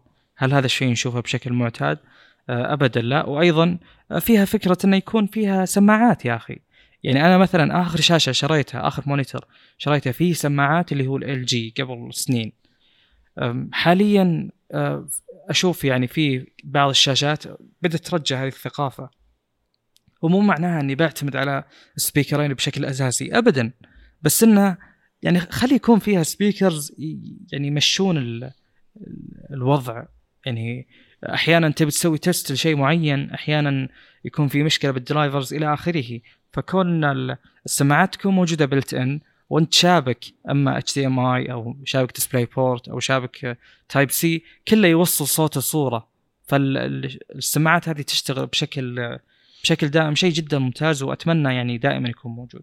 إذا عندك تعليق ولا أتكلم عن الثانية. لا خلينا نرجع ل HarmonyOS أنا بتكلم عنه أكثر. سم. أول شيء قالوا إن هذه ما أدري أحس إنها بالمؤتمر طقطق على Apple نوعا ما إن هارموني OS هو نظام لكل الأجهزة سواء ساعة TV كمبيوتر جوال تابلت أي أي شيء تحتاجه. فكله يعتبر يسمى هارموني OS على واجهات مختلفة تعدد استخدامات متعددة. لكن كله نظام واحد لما حتى نحطها كلها مع بعض لما نحط المزايا نحط أغلب المزايا على أغلب الأجهزة. والشيء الثاني إنه قالوا إن النظام يعني الحين صالح إنه يستخدم على أكثر من 300 مليون جهاز في العالم يقدرون يحدثونه. بالتالي لما يحدثون الناس الأجهزة هذه بيسيطر على 16% أو 15% من سوق الأجهزة الذكية من ناحية الأنظمة. والأجهزة المدعومة يعني مرة مرة أجهزة قديمة. يعني من نوفا 6 إلى أي جهاز جديد من سلسلة نوفا الحين. ومن سلسلة الميت من ميت 9 إلى الآخر Mate نزل اللي هو Mate 40 مثلا. و يعني أغلبها أجهزة مرة قديمة يعني سلسلة ال P من ال P 10 وسلسلة هواوي M وال V series مدري وش يعني المهم إنه أجهزة يمكن لها أربع خمس سنين موجودة بالسوق آه، تقدر تركب عليها هارموني OS عشان كذا هم يبون ياخذون كمية كبيرة من السوق حتى لو أجهزة قديمة يبون الناس تجرب النظام حتى لو على أي جهاز يعتبر قديم موجود عندك مجدوع بالدرج ولا في أي مكان روح شغله وحمل عليه النظام بشكل مباشر يعتبر شيء سهل إنك تجرب نظام هارموني OS يعني. و يعني هم سيطروا الحين على 3% من السوق أو 2% من السوق خلال شهر من إعلان أو أقل يمكن من الإعلان عن الجهاز أتوقع شهر. ف... وهدفهم 15 إلى 16% إلى نهاية السنة. وهذا شيء يعتبر واقعي مقابل الأجهزة الموجودة عند الناس اللي ممكن بس يعني بالغرض يشغلونها ويحثون الجهاز يعني. أظن التحديث يوصل هوائي ما أظن يحتاج حوسة علشان آه، يقدرون يحدثون الجهاز. وفكرتهم إن كل الأجهزة تشتغل مع بعض كل الأجهزة تتوافق مع بعض كلها بنظام واحد. آه، وفكرة مأخوذة من أماكن ثانية كثيرة لكن أظن هواوي تقدر تطبقها. إذا هي كانت تقدر تطبقها مع أن أجهزتها كان ويندوز وأندرويد كانت تقدر تطبق من ناحية أنه يتوافقون الأجهزة مع بعض من ناحية نقل البيانات ولا الحوسة هذه يعني فكيف فكيف لما يكون الأنظمة هي مسويتها؟ وترى لا أحد يقول لك أنه يعني لما هارمون يدعم تطبيقات أندرويد وهذا مع إنه شيء تكلمنا عنه مسبقا يعني لأن هواوي أكثر مرة صراحة انه ترى النظام هذا أكثر من خمس إلى سبع سنوات تطوير. لا أحد يقول لك إن النظام ذا أخذناه من مكان ثاني وشغلناه بس عشان نسميه نظام أندرويد بواجهة جديدة. فمعنى هذا الشيء تكلمنا عنه سابقا لكن حبيت أعيده. فالمهم إن النظام واعد وممكن يسيطر على الصين ممكن الصين ما حد يستخدم نظام ثاني أصلا يعني من قوة ما أن النظام هذا بيشتغل بشكل ممتاز داخل الصين وتجربة هواوي بالسوق عموما. وعاجبني توجه هواوي داخل يعني خارج الصين عموما انه قاعد تسي قاعد تحاول تدخل أسواق ثانية قاعد تحاول تدخل أسواق ما يحتاج إنها تستخدم خدمات جوجل فيها مثل الشاشات ولا السوارات الذكية الساعات الذكية ال monitors شيء ممتاز. يعني الشركة تحاول تدخل ربح مكان ثاني علشان تطور شيء ثاني. ممكن إنه يفيد السوق كله. يعني من 2009 تقريبا عالم الجوالات نوعا ما ما تغير. هو تغير من خلال تحديث الأنظمة الموجودة بالسوق لكن ما في شيء ما في نظام غير نوعا ما تشكيلة السوق يعني. أنا متحمس صراحة رغم إنه يعني اللي يبدو واللي واضح إن نجاحاته هارموني أنا أشوف إنها مؤكدة داخل الصين يعني أشوف انها ما فيها شك آه، بيكون في نجاحات كبيرة رغم إن المنافسة قوية وشاومي لا زالت تقدم يعني هو ما هو نظام آه، الجميع بيستخدمه داخل الصين يعني الأصل إنه بيكون في خطوة بس. ثانية إيه. في أخبار تقول إنه ممكن الحكومة الصينية تجبر أوبو وفيفو وشركات ثانية شاومي إنها تستخدم نظام هارموني OS داخل الصين هذا ما أدري. كلام شيء جيد بس إنه شركه مثل شاومي طايرة بنجاحات يعني بيصير صعب الموضوع عندها دعم داخلي ودعم خارجي رغم إنه في في نقطة إيجابية نوعا ما اللي هو مثلا آه، نسخ أندرويد الصينيه والله تختلف بشكل كبير عن النسخ العالمية. بشكل كبير جدا كخدمات كأشياء موجودة كإعدادات فيها حرية أكبر. فالجانب الإيجابي إنهم بيتخلصون من ال ROM الصيني. خلاص ما عاد تحتاج ROM صيني.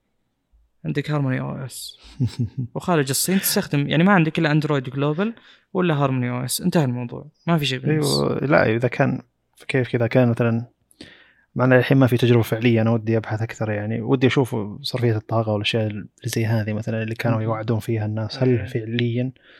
وصدقني يعني لما يكون النظام يشتغل بشكل أفضل واللي والأشخاص اللي داخل الصين اللي ما يستخدمون خدمات جوجل نهائيا بيشوفون إن ذا النظام أفضل وقاعد يعطي اداء أفضل بطارية أفضل. آه، من السهل إنه يسيطر جدا خاصة مع هواوي لها تجربة بتجربه المستخدم. شركة مصنعة كبيرة أجهزة قوية موجودة بالسوق. ومو شرط إني ممكن النظام قاعد يحدث جهازي السابق فمعي فلو معي مثلا ميت 10 ولا ميت 20 أي من الأجهزة هذه لو لما احدثه يصير بطاريته أحسن مثلا ليش ليش لا؟ لما حتى يصير خدمات الشركات الصينية أفضل على أجهزة هواوي ممكن فليش لا؟ أنا ودي إنه يكون تجربة داخل الصين جيدة بدرجه كبيرة لدرجة إنها تنتقل برا الصين بسلاسة يعني فزي اللي آه، هم عندهم البيئة خلوهم يحوسون فيها وإذا إذا وصلنا يوصل بنضج أكبر يعني. وهارموني عموما ترى شعارهم إيش اسمه؟ one is all all is one اللي هو الهارموني OS يشتغل على كل الأجهزة الأجهزة تشك... الأجهزة كلها تشتغل عشان تخدم هارموني OS وتطويره فيعتبر شيء جيد. آه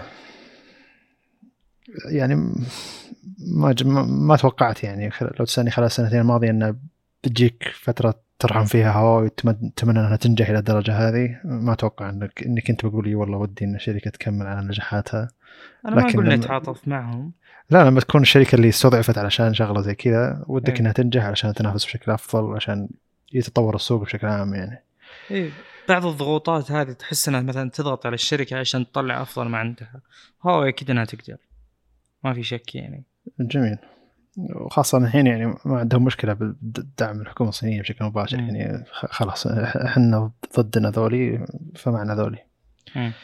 أيضا فكرة مثلا ترى يعني الموضوع ما هو مقتصر على هارموني وأندرويد وغيره مثلا اللابتوبات ال MateBook 16 إنش والله مرة مرة مرة ممتاز يعني. والآن صار في حرية أكثر في استخدام مثلا معالجات إي إم دي. لابتوبات هواوي الأخيرة جودتها عالية جدا وأسعارها جدا ممتازة. فالشركة قوية يعني. جدا صراحة. وأنا يعني آه، ودي ودي بالذات أشوف نجاحات هارموني. إحنا طول الوقت عندنا الآن يعني اللي جينا من أندرويد بشكل أساسي هو اللي ناخذ فيه مع تغييرات بسيطة من بين الشركات الأخرى مثل واجهة سامسونج وغيرها فالآن يوم يجينا مثلا وجهة نظر أخرى من الناحية الأخرى من الأرض آه، طريقة تطوير والى آخره الثقافات واختلافهم نوعا ما شيء مشوق للأمانة ويعني أترقبه. طيب أتوقع نكمل في الشاشات. تمام. آه بأكد معلومة أنا قلت يعني لو استخدمت مثلا الستاند وش بيصير على المنافذ الموجودة فيه وش بيصير على السماعة. الشاشة هذه اللي هي ال MateView الثلاثة اثنين هذه ما تقدر تفك فيها stand ما تشتغل إلا فيه. وثانيا آه، أصلا ما فيها VESA mount ما تقدر تشبك عليها. يعني إيه؟ حامل جداري. ما في. ما, ما هو هذا شيء مزعج لأي شخص عنده قاعدة مضبوطة في الزموت يعني. للأمانة آه أنا ترى أنا موجود عندي يعني. صح شرط صح الشاشة. القادمة إنه يكون VESA mount محترم يعني. فاهمك بس تصميم الشاشة جدا ممتاز ومن النوع اللي okay إنه يكون ب يعني بحامل. في وجهه نظر يعني بس إنه أنيق الحامل. خلينا نكمل وأعلمك وش اللي ببالي الحين. نقدر نعرف إيش يقصد. الشاشة الثانية اللي هي هواوي MateView GT ultra wide حقت gaming بشكل أساسي. أبرز شيء وأول شيء تلاحظه فيها اللي هو إن ال stand القاعدة حقته من تحت يعني وليس ال ال هذا مثلا ال stick الطولي اللي يحملها. فيه آه sound bar وسميك نوعا ما يعني غير معتاد إنك تشوف شاشة بهذا الشكل. أشوف إنه قبيح وجهة نظر. لكن خلينا نذكر المواصفات وبعدين نتكلم على يعني الجدوى من هذه الفكرة وتوجه هواوي بتوفيرهم بشاشات زي كذا. الشاشة 34 وهذا حجم جدا معتاد وهو أول حجم طلعت فيه ال ultrawide ما خاب ظني. 1500 R ال curvature الانحناء زي اللي موجود بال BenQ اللي سويت عنها مراجعة وأيضا لنوفو. أكيد أنها 21 9 تجي ب VA وهذا الشيء بالنسبة لي جدا ممتاز صراحة. خلاص ال VA ما هو حاصل على سامسونج. يمكن تكون من سامسونج ما أدري صراحة.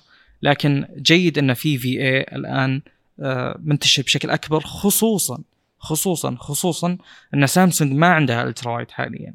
سامسونج يا super ultrawide يا 16 9 wide يعني. ف الفجوة ذي يعني كنت جدا أنتظر إنها تنسد. طبعا لينوفو VA بس آه، ال VA العادية ما هي ال VA اللي تجيك والله ب color accuracy عالي و rich tones على قولتهم وكذا وألوان ممتازة. فكانت عادية يعني VA عادية. فالفجوة هذه إنه يسدها أي أي جهة غير سامسونج شيء مرحب فيه جدا.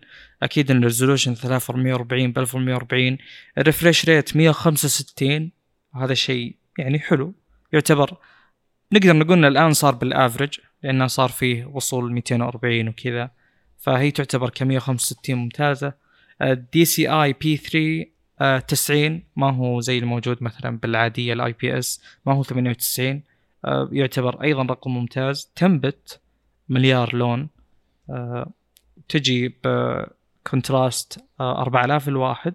هذا ممتاز بالنسبة لل VA للأمانة ما أدري يعني هذه كالعادة اختبارات هواوي نفسهم. ترى 4000 على واحد مرة ممتاز بالنسبة لل monitors. مرة ممتاز بشكل كبير جدا. المعتاد غالبا يكون 2500 إلى 3500 وتدعم اتش دي آر. اتش دي آر 400 ما خاب ظني. فيها بعض التقنيات مثل اللي هو ال eye comfort اللي يقلل الالوان الزرقاء. ال sound bar 5 واط سماعتين ما أدري صراحة. هذا هذا الشيء موجود بالسماعه الشاشة اللي قبل. ف يعني الحين انت حطيت sound bar وأخذ مساحة جدا كبيرة وخلى الشكل غريب وحطيته بال stand. و5 واط آه، ما أدري صراحة. آه، فيه في touch volume control الظاهر هذا على ال sound bar نفسه اللي هو في فكرة إنك تسوي double click مثلا يسوي mute آه هذه الأشياء جدا مرحب فيها. تحكم بالشاشة عن طريق ال joystick وأيضا هذا شيء ممتاز. فيه RGB على ال sound bar. ال RGB موجود عشان يحسن آه عشان يعطي شكل ممتاز لكن للأسف sound bar لي تحفظ بشكل كبير على شكله. لكن آه، لاحظوا يا جماعة أنا كوجهة نظر ما يعجبني هذا الشيء لكن كتوجه أرحب فيه لأنه شيء جديد. ويعني حلو يكسر الجمود الموجود بالسوق مثلا بشكل عام. أيضا فيها ميكروفون.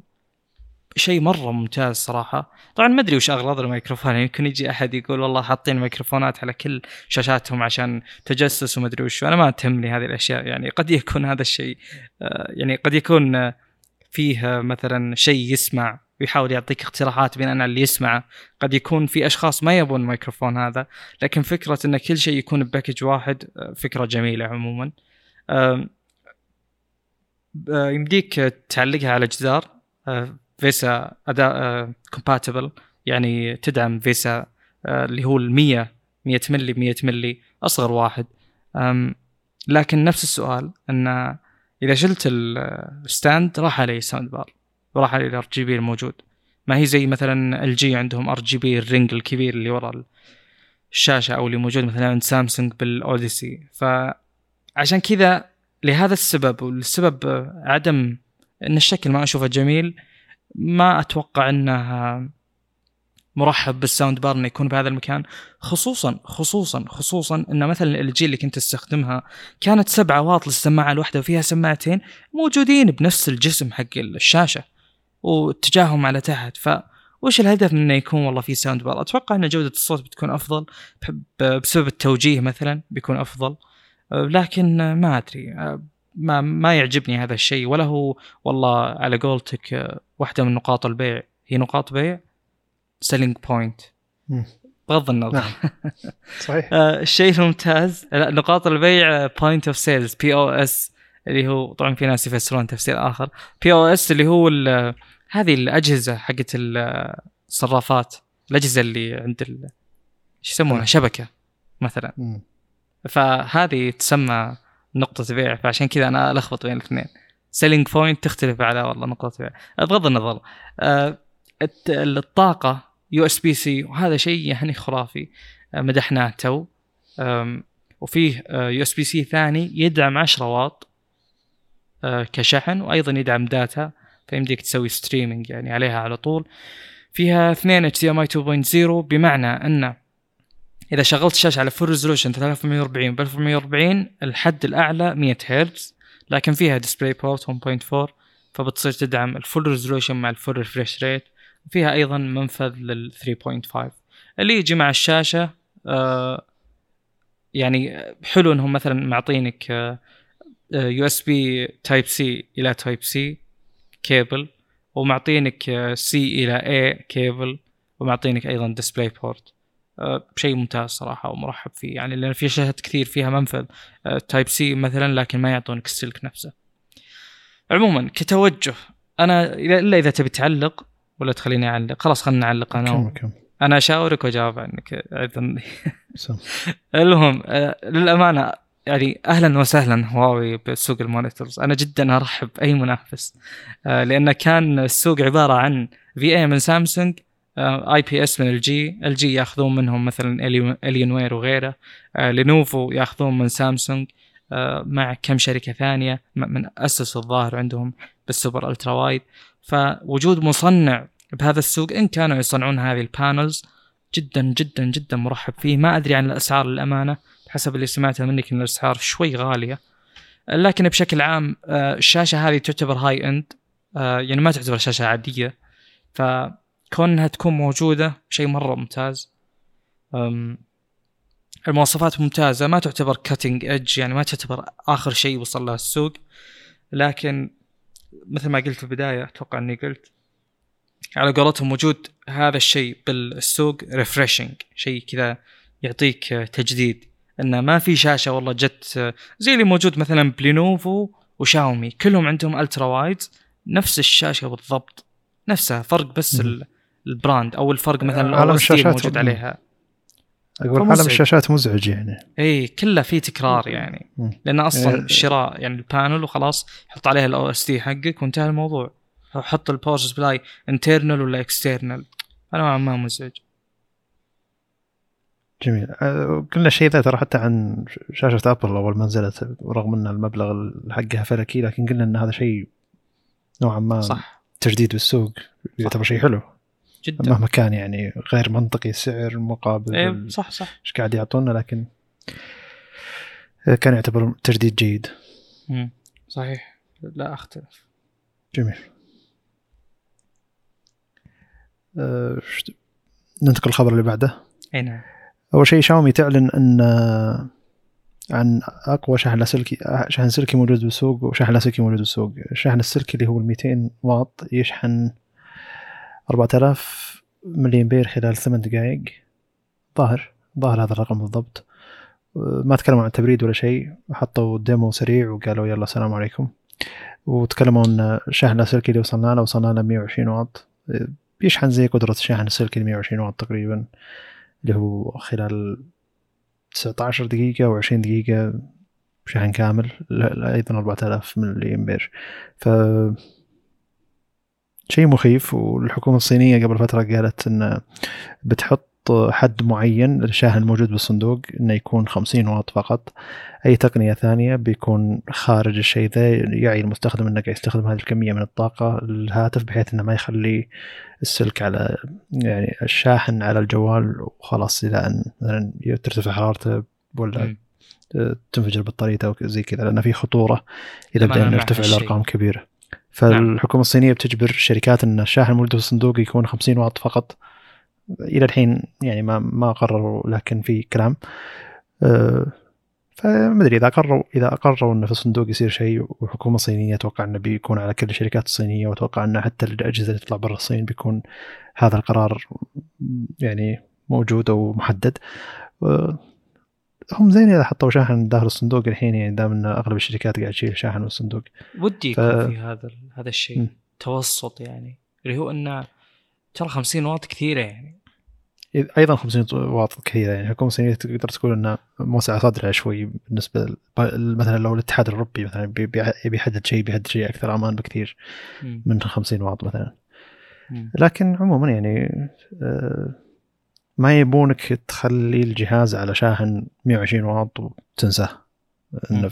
في كمية خطورة حتى لو إن الأجهزة مثلا ذكية من خلال إنها قاعد توخر الطاقة إلى مكان معين توقف شحن البطارية وتخلي الطاقة مثلا تشغل الجوال بشكل مباشر. ما أدري وين وين تروح كل كمية الطاقة هذه لكن المقصد إنه لازم تعي إنه خلاص هذا يشحن خلال 20 دقيقة حط 20 دقيقة وامشي. لا تخلي. الجهاز على الشاحن وتمشي. خاصة إن الناس ترى من طبعهم مهما كانت سرعة الشاحن بيخلي الجهاز على الشاحن ويمشي. ف 200 واط قاعد تستهلك لمدة مدري كم كهرباء فاتوره الكهرباء يعني بتغلى عليك بعد إذا كان الشاحن يكمل يأخذ طاقة. مم. وفي في أفكار كثيرة لحل مواضيع زي هذه. أنا صراحة ماني مع إنه والله 120 واط يكون مع الجهاز نفس الكرتون. جميل. يعني مو الكل يستخدم هذا الشيء أو مو الكل يحتاجه مثلا. وفي جوانب كثير أخرى للموضوع. يعني مثلا تقدر تقول إن اللي في ناس يقولون مثلا خل إنه الشاحن optional طب لو خليناه optional يعني اختياري اللي يبي ياخذه ياخذه اللي ما يبي ياخذه لا ياخذه. ما في أحد يقول والله أنا ما أبي. أو يمكن في بس نسبتهم جدا قليلة. فتقدر مثلا تحل هذا الموضوع بطرق أخرى. تقول والله إذا جانا المستخدم وأعطانا الشاحن القديم حق جهازه نعطيه شاحن ببلاش يعني مثلا. حلو. فكذا أنت استفاد المستخدم استفدت أنت أيضا إنه عندك شيء تستفيد منه اللي هو هم أكيد يستفيدون من الأجهزة المستعملة الشواحن المستعملة والى آخره. ففي أفكار كثيرة تحل هذا الموضوع وعموما يعني بدينا نوصل إلى قدرات قوية جدا للشحن لكن لا ب... أنا بالنسبة لي لابد أن نعي ترى هذه الأشياء مو عشان والله مو عشان مثلا الهواتف الذكية ترى إنه والله صار يوصل 120 واط ولا أكثر. هذه الأشياء زي ما ذكرنا تو بالضبط اللي هو مثلا تشغل monitor. هذه ال 120 واط 130 إلى آخره. ترى تشغل monitor مثلا. مستقبلا تصير مثلا تشغل PC فالحدود اللي القوية جدا اللي يوصل لها ال type C مو بعشان والله بس شحن ال- الأجهزة الذكية ابدا. هذه الأشياء ما هي موجودة يعني التقنيات والله عشان بس تستخدم على هذه الأشياء. في في آه، استخدامات كثيرة لها ولا هي حصر على الجوالات عموما. وأيضا جميل. عمر البطارية وكذا هذه الأشياء لابد أنها تراعى. وأيضا في نقاط أخرى زي فكرة إنه والله الواحد إذا شبك جواله بالشاحن أو بالليل أو قبل النوم مثلا فهو أكيد إنه ما يبي أسرع سرعة للشحن يعني. إذا كان مثلا الجهاز يعني يشوف إن الشخص هذا مثلا إيه. بأيام الأسبوع ينام من 12 ل 8 فيخلي إلى 8 آه، يعني الجهاز يشحن بشكل بطيء جدا ولا يخلي فيه minimum الحين تدعم الشيء ذا. اي ففي أقصد إنه بس في تنوع كبير وأفكار كبيرة جدا بتخلينا نقول إن الموضوع هذا مو مجرد أنا مع ولا ضد. حلو. ففي يعني أشياء ممكن نعدل عليها. أسلم. طيب ننتقل للموضوع اللي بعد إن ال iPad Pro الحجم الكبير اللي عليه مع- معالج 1 أول شيء خلينا نتكلم انه قبل ابل دبليو دبليو سي اللي هو مؤتمر المطورين قبل السنوي كان في مؤتمر أصغر أعلنوا فيه عن iMac وأعلنوا فيه عن iPad على عليه معالج 1 ال iMac الجديد ألوان معينة ونحف نحف كبير جدا وتبريد المعالج ال M1 وحطوا له كذا آه، يعني حطوا شاشة 16 9 4K أو 5K الظاهر 24 إنش. تقريبا 24 إنش أظنها صار شوي. وحطوا آه، يعني زي اللي مسافة تحت زي الماك السابق لكن ما حطوا عليها شعار ابل خلوها من اللون هو ألطف من اللون الأساسي للجهاز بحيث إنه يكون يعني أساس إن أبل رجعت العالم الالوان بدل ما هي بس silver silver silver عموما أنا الماك ال M1 وال iPad عليه M1 يعني هم زي اللي أظنهم طالبين أكبر كمية يقدرون عليها من المعالج هذا وقاعد يحطونه في أي مكان يقدرون عليه. أه تكلمنا عن ال Apple display ذيك السنة اللي السنة الماضية اللي كانت سعرها غير معقول. أه نفس التقنية تقريبا حطوها على ال iPad Pro اللي هو ال 12 انش أو شيء زي كذا. فكنا نقول انه عليه mini mini display اللي هو تقنية جديدة من ناحية ال dimming وخلوا إن تعتيم الشاشة نقاطها جدا كثيرة وحطوها فقط على الشاشة اللي هي نسخة الآيباد برو اللي هو 12.9 إنش اللي هو mini mini LED. تقريبا فيها 2500 نقطة local dimming zone. لكن الناس كانت تشتكي الايباد خاصة الناس اللي يستخدمون الآيباد في الظلام وخاصة اللي يستخدمونه في مشاهد مظلمة أكثر وإذا كان خاصة إذا في مثلا آه، نص أبيض على آه، شاشة سوداء. أنه يكون في توهج أو يسمونه blooming حول الشيء الأبيض هذا خاصة إذا كان نص بالذات أنه يكون صحيح النص أبيض لكن ما في فرق نقطة بينه وبين يعني ما في حدة بين الحرف الموجود والبكسل اللي بعده لا فيه كذا تدرج إلى أن يصير أسود. فيصير زي التوهج كأنك عايش بحلم ولا كأنك آه، كأن عيونك مليانة موية وكأنك كذا لابس نظارات والنظارات مغبشة بزيادة وقاعد تشوف إضاءة فقاعد تشوف توهج حولها فهذه مشكلة المني ال دي عموما. انه يكون في توهج. لكن عموما يعني تقدر إنك إذا خفضت الاضاءة بتخف المشكلة آه، وحاول إنك يعني آه، ما ما تكون آه، تستخدم يعني وش الوضع المثالي عشان يطلع blooming هذا؟ إنه يكون أنت في أظلم نق- نقطة ممكنه تقدر تستخدم فيها الجهاز ورافع ال- السطوع إلى أعلى من 20% علشان ويكون فيه نص أبيض على يعني سواد فكذا يكون في توهج. لكن الناس بيكو يقولون الشيء هذا مزعج ما يزال في ناس يشتكون من الشيء ذا. يقولون هذا استخدامنا الأساسي للجهاز. وكثير منهم يقولون إن ال OLED ما يزال أفضل. أه وإن جودة ال mini LED هذه ما هي ابدا زي جودة ال- ال Apple display السابقة يعني نهائيا. وهذا شيء منطقي لأن ذيك الشاشة عبارة عن مدري كم ألف دولار. ما تقارن ابدا بآيباد برو. عليه كل التقنيات وحاطين شاشة صغيرة. مستحيل إنهم صغروا ذيك الشاشة وجابوها لا هم سووا شيء أرخص أكيد. فالناس قاعد يشتكون من هذا الشيء. واحتماليه انه يعني إذا كثرت الشكاوي ما أعتقد إن الشركة بتحاول تكمل على mini LED على شاشات لمس الناس تستخدم تستخدمها بال- بالقرب هذا منها وبالوضع هذا بالذات. ممكن تستخدم mini LED على أجهزة ماك ولا على شاشات الاي ماك. إذا كان في اي ماك برو مثلا. لكن ما أعتقد إنهم. بيكملون على مثلا لأجهزة جوال أو أجهزة تابلت لأن أجهزة تابلت بالذات يعني الجهاز 120 آه، هيرتز ف وخاصة ال blooming يطلع أكثر وأكثر ويطلع في ghosting زيادة لما يكون اللي هو في فيديو أصلا تقدر تجرب عليه إذا كان جهازك أو شاشتك فيها blooming أو لا اللي هو كرة بيضاء قاعد تتحرك في في الشاشة وترفع الإضاءة إلى درجة معينة ما ما قاعد يصير بس blooming لنفس الكرة البيضاء هذه قاعد يصير فيه ghosting يعني ال- البكسل ما قاعد يلحق يطفى وال local dimming ما قاعد يلحق يطفي بذيك الدقه ففي ghosting و dimming بنفس الوقت فلما تشوفها تقول إيش صاير؟ الكره قاعد تصير بيضاويه شوي ولا ولها توهج يعني اشياء مزعجه نوعا ما لكن الاستخدام العادي ما أتوقع إن الناس بتلاحظ الشيء ذا. أغلب الناس اللي لاحظوا الشيء ذا هم ناس تقنيين بزيادة يعني وتكلموا عنها بشكل مفصل Reddit وغيرها. وأغلبهم رجعوا الايباد السابق يعني وقالوا إن إحنا نحتاج آه، يعني ال IPS LCD كانت أفضل الظاهر ولا مدري إذا كان في إيباد سابق على شاشة OLED ما أظن. بس آه، قاعد يطلبون من الشركة إنهم يحطون شاشة الآيفون الام دي على التابلت عشان تصير تجربة مشاهدة أفضل. وفعليا ام دي تجربة مشاهدة أفضل على شاشات صغيرة في القرب هذا منك يعني. خاصة مم. في وضع مظلم إلى الدرجة هذه. لكن تي فيز ولا مونيتورز في الغالب إنك تستخدمها مكان أكثر إضاءة. مم. هذا ال- ال- الوضع اللي آه، يعني مزعج. أنت أنت الآن عندك تقنيتين اللي نوعا ما أفضل تدري إنها هي اللي بتروح بسبب إن الثانية تحتاج وقت أكثر للتحسن عشان تعطيك تبي تعطيك اي بس مو من طبع. ابل الشركات ما هي من الشركات اللي تستعجل تحط شيء قبل لا إنه يكون جاهز فأنت مستغرب إنها آه، حاطين ال يحطون. دي على الشاشة ما هي جاهزة للاستخدام على شاشة 12 إنش للناس اللي يستخدمون شاشات الآيباد مثلا أظن ام دي على شاشات لمس يعني ما راح يكون فيها تطبيع ليش؟ لأن أصلا الشاشة ما توصل للسطوع ذاك المعين والشاشة ما عليها أشياء ثابتة معينة في الغالب إن كل الإضاءات تتوزع وتتحرك بكل مكان فما راح تكون ما, ما يكون في شريط أخبار ولا شعار قناة ولا في الآيباد فكرتك. مثلاً. إيه. فما يكون فما يكون في تطبيع مثلا مثل طب عادي. يكون في mini LED بس ما يكون aggressive يعني يشتغل ويطفى كثير يكون بس والله في الأماكن اللي واثق إنه يعني مثلا زي الموجود بالشاشات ال VA وال IPS ال local dimming يجيك 12 zones ولا قل 20 قل 20 عادي مو مشكلة.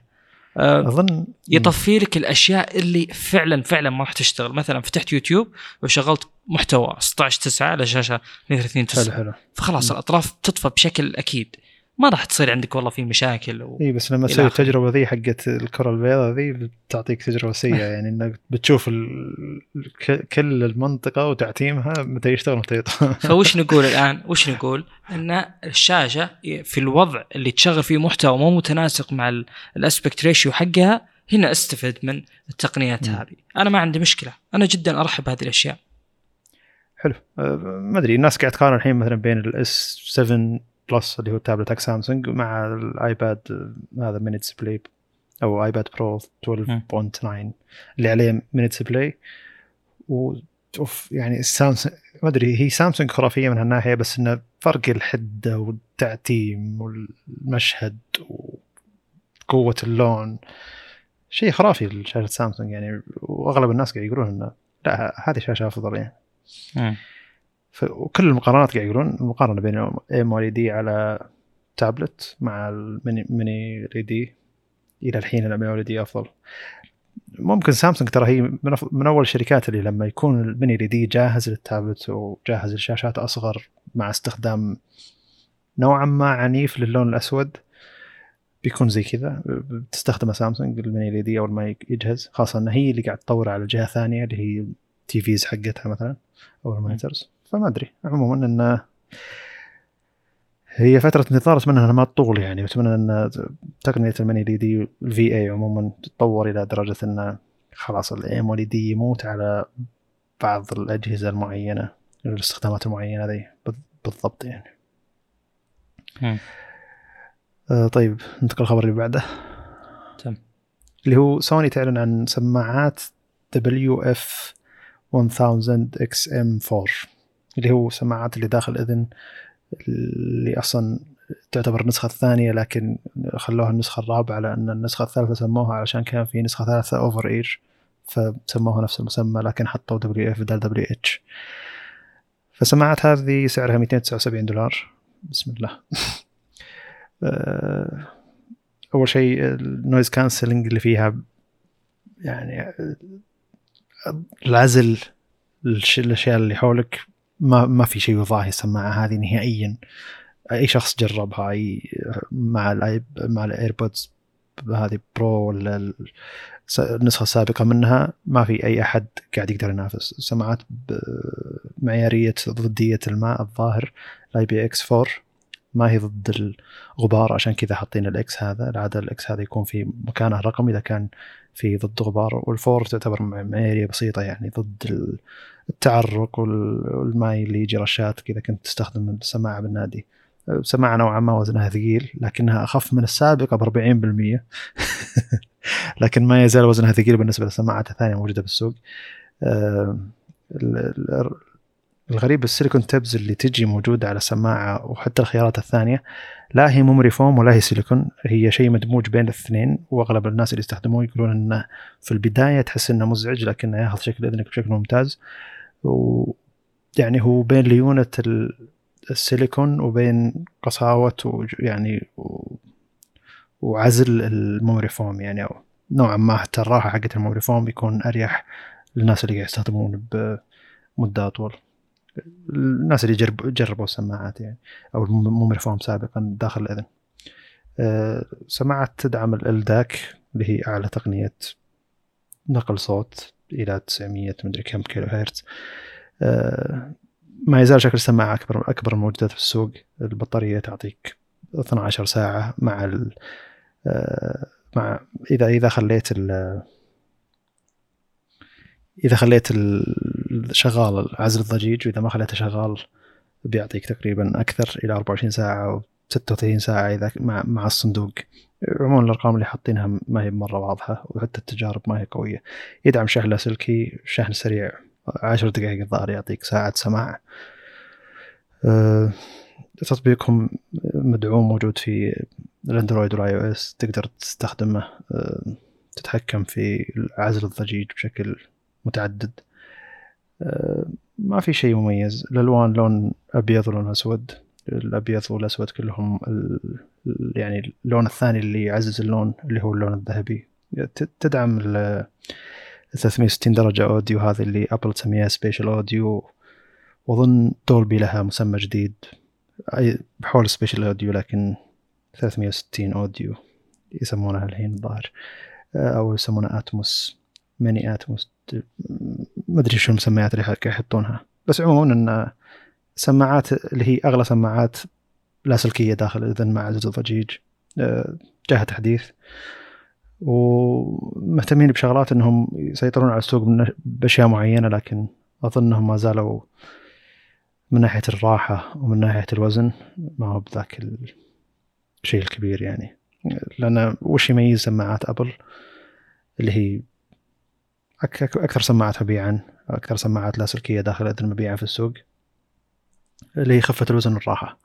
فأنت المفروض إنك تركز على الأشياء هذه ان الناس إذا اشتروا سماعة استخدموها يشوفون انها مريحه ويمشي الوضع ممتاز. لكن لما تركز على بطارية وعزل ضجيج وذا ثم هذا يأثر على الوزن والسماعة داخل الإذن فالوزن بيخليها غير مريحة وما ما راح يخليها تقدر تستخدمها بشكل ممتاز مع التمارين. ولا في شيء يثبتها كوينجز أو شيء ف تعتبر مزعجة أه ما جربتها. أنا جربت النسخة اللي قبلها اللي هي تعتبر النسخة الأولى لكنني مسمينها مارك 3 أو أم 3 أه كانت جدا مزعجة كانت ثقيلة جدا حجمها كبير بشكل مبالغ فيه. ما قدرت عندي ظاهر أسبوع ثم تخلصت منها يعني ف إذا كانت هذه أقل من ذيك 40% لكن ما تزال أكبر من الموجود في السوق فتخيل حجم ذيك كم. أه فيعتبر شيء مزعج يعني. اي السماعات هذه لازم لازم تكون يعني محموليتها ممتازة. لازم تكون ما هي من النوع اللي يطيح وكذا ولا ال- الغرض منها كله يروح يعني. هذه النقطة اللي تلخص أتوقع كل الكلام بخصوص الحجم. الحجم هو ال deal breaker بهذه السماعات. فا إيه تحس إن سوني قاعد تركز إنه بالتسويق قاعد ناخذ أسماء بالتصويت إن إحنا أفضل صوت أفضل عزل صو- صوتي مدري إيش. لكن لما تجي للاستخدام الفعلي ما ادري مين يستخدمها والله. يعني هو الأصل رقم واحد هو الراحة وسهولة الاستخدام. لأن سماعه هي موجودة معي على طول أقدر افكها وأستخدمها. فإذا كان حجمها كبير وزنها ثقيل غير مريحة. ما راح أشيلها معي على طول فيعتبر شيء مزعج. إذا كنت بشيل شيء مقارب للحجم ذا بشيل شيء أفضل يعني. وبشيل over ear ليش أشيل سماعات زي كذا؟ أريح والاداء أكيد أفضل. أه فهذه خلصنا منها تعتبر سماعة سوني. الخبر اللي عندك بعد كروت إنفيديا. هذا الشيء يعني محزن نوعا ما. يعني مؤخرا أخبار الكروت أخبار اللي يجمع PC غالبا يعني كل الإشارات تقول لنا مو هذا الوقت المناسب إلى آخره. السبب الأساسي اللي هو الشاشه الكروت الشاشة الباقي الأشياء تقريبا مو مرة تغيرت يعني. آه، في ارتفاع بسيط بأسعار المعالجات ارتفاع رسمي لكن توفر جيد من هذه الناحية. وهذه أزمة عالمية طبعا ما هي مقتصرة على الأجهزة هذه أو القطع الإلكترونية هذه. حتى في آه، فجوة ومشاكل كبيرة صايرة بسوق السيارات عموما. بالذات من جهة فورد في معاناة كبيرة ب يعني بالسيمي كوندكتورز بهذا بسوق أشباه الموصلات عموما بغض النظر. خبر غير مهم لكنه خبر آه، اللي هو آه، كلام بسيط بخصوص الكروت الجديدة من انفيديا انفيديا نزلت كرتين جدد اللي هو 370 Ti 370 Ti و 380 Ti 83 Ti بتكلم عن المواصفات بشكل سريع ثم نتكلم عن الأداء بخصوص ال ال 370 Ti مقارنة بسيطة بينه وبين الأقرب أعلى واحد أو منافسة من الأعلى ومنافسة من الأسفل اللي هو 73 وال 83 بخصوص ال CUDA cores الموجودة بال 73 العادي 5880 ارتفعت إلى 6144 مقابل 8704 آه لل 83 فالفرق بينهم آه نوعا ما كبير. 73 Ti قريب أكثر إلى ال 73 العادي. آه بالنسبة لل boost آه تردد 1725 لل 73 و 1770 لل 73 Ti و 1710 لل ال 83 طبعا هو أقل منهم بسبب إنه أصلا النوع عنده ال CUDA cores أكثر منهم. بكثير فما يحتاج التردد العالي يعني. آه، بخصوص ال memory 8 آه، giga GDDR 6 لل 73 ونفسها بس إكس جي دي دي ار 6 إكس لل 73 تي اي وكلهم 8 جيجا بس ال 83 10 giga GDDR 6 X والباص 256 لا زال نفسه بين ال Ti والعادي بينما هو 320 على ال 83 ال وال bandwidth 14 جيجا ل 73 و 19 ل 73 Ti وأيضا 19 83 بخصوص ال TDP 220 واط ل 73 و 290 واط. قفزة كبيرة جدا مستغربة لأن الأشياء توحي إلى أن الأداء مو بذاك الفرق. يعني هي نسخة Ti آه هي مو Ti يعني على أرض الواقع لكنها كنسخة Ti يعني القفزة نوعا ما كبيرة. ال 83 320 واط فمن ناحية استهلاك الطاقة ال 73 Ti نوعا ما أقرب لل 83 بالنسبة للسعر آه بالضبط بينهم التي اي 499 ل 73 و 599 للتي اي وال80 699 فهو فرق بين كل واحد وواحد 100 آه، دولار. بالنسبة للأداء في أغلب الأمور الفرق بالأداء إلى ناحية ال 73 وليس ال 83 يعني هو فعليا كسعريا وكاستهلاك طاقة وإلى آخره تقريبا بالنص ويميل إلى ال 80 لكن فعليا على أرض الواقع كأداء آه، يبقى الخيار الأفضل أنك تأخذ ال 80 أو تاخذ السبعين. التي آي يعني ما فيه ذيك الجدوى وفي تحليل هذا الموضوع آه، بالنسبة لي يعني آه، بذكره بعد ما نخلص آه، النسخة الأخرى اللي نزلت اللي هي 83 Ti. طيب عشان ما أقعد كل شوي أقول 3000 خلاص بقول اسم آخر رقمين هو Ti ولا لا. في شيء اسمه streaming multiprocessors هذا شيء تكلموا عنه. العدد 68 لل 80 و80 لل Ti. وللتسعين 82 المقارنة بين الثلاثة. 83 83 Ti و 93 بخصوص ال CUDA cores 8704 مثل ما ذكرنا تو 80 10240 لل Ti وهو قريب جدا ل 10496 الموجودة بال 3090 آه، فلو تلاحظون يعني آه، في بعض الأشياء يميل إلى ال 90 أكثر. ال memory 10 جيجا كلهم GDDR 6 X و12 جيجا لل Ti 24 لل 90 فنلاحظ إنه نص ال memory بالضبط موجودة لل Ti ال bandwidth 19 ونص لل 30 90 الباقيين كلهم 19 بخصوص الباص 320 لل 80 384 لل Ti ولل 90 ففي مواصفات كثيرة قريب فيها إلى التسعين ومنها أيضا اللي هو ال TDP 320 لل 80 350 لل Ti ولل 90 بخصوص السعر وهذا الشيء المهم جدا ال 30 80 مثل ما تذكرون كان ب 699 كان قفزة كبيرة جدا وكان السعر جدا جدا جدا ممتاز. آه، بالنسبة لل Ti قبل أقول سعر ال Ti 30 90 سعره آه، أكثر من double ال 80 سعره 1499 آه، فبناء على الأرقام نوعا ما المفروض إنه يكون السعر يعني تقريبا بينهم لكن فعليا التي اي ب 1199 يعني فرق 500 دولار عن ال 80 وفرق 300 دولار عن ال 90 المفروض إنه يكون أقل من كذا. بالنسبة لي أشوف إنه المفروض سعره بالكثير 800 دولار لكن التحليل اللي قلت لكم عنه واللي بقوله اللي هو إنه اللي يحصل بالسوق حاليا من ارتفاع أسعار الكروت قلة توفر إلى آخره من المستفيد منه. هل المستفيد منه المصنعين؟ الجواب لا أكيد. المستفيد منه اللي هو ال retailers التجار اللي يصيرون brokers كذا وسطاء بين الشركات هذه وبين المستخدمين اللي يشترون من الشركة ويبيعون للمستخدمين. لأنهم هم اللي يرفعون السعر وليس وليس الشركة نفسها. فأنا تحليل الموضوع أن Nvidia شافت ال MSRP حق الكروت اللي نزلت آه، سابقا جدا عالي. فقالوا على قولتهم آه، أن بيشاركونهم بالكيكة هذه. طبعا هذا مثل مترجم. آه، فهم بيشاركونهم من ناحية أنه يرفع السعر بحيث أنه يضيق على ال retailer أنه يصير ما يقدر يرفع السعر أو يصير إلى مرحلة جنونية يعني. هو جنوني الآن لكن يوم أن 700 دولار ترتفع وتصير 1200 1000 دولار مو مثل أن 1200 دولار ترتفع إلى 1500 دولار. فالفرق بالناحية الأولى أكثر فهي قاعدة تضيق تضيق عليهم من هذه الناحية. وأيضا النقطة الأخرى كأداء الفرق ما هو كبير الفرق تقريبا 7% زيادة بالنسبة لل Ti على ال 80 فالفرق ما يستحق الفرق السعري ابدا. يعني لو لقيتهم كلهم ب MSRP فأنت بتاخذ 30 80 بالراحة. ال 30 80 يعتبر خيار أفضل.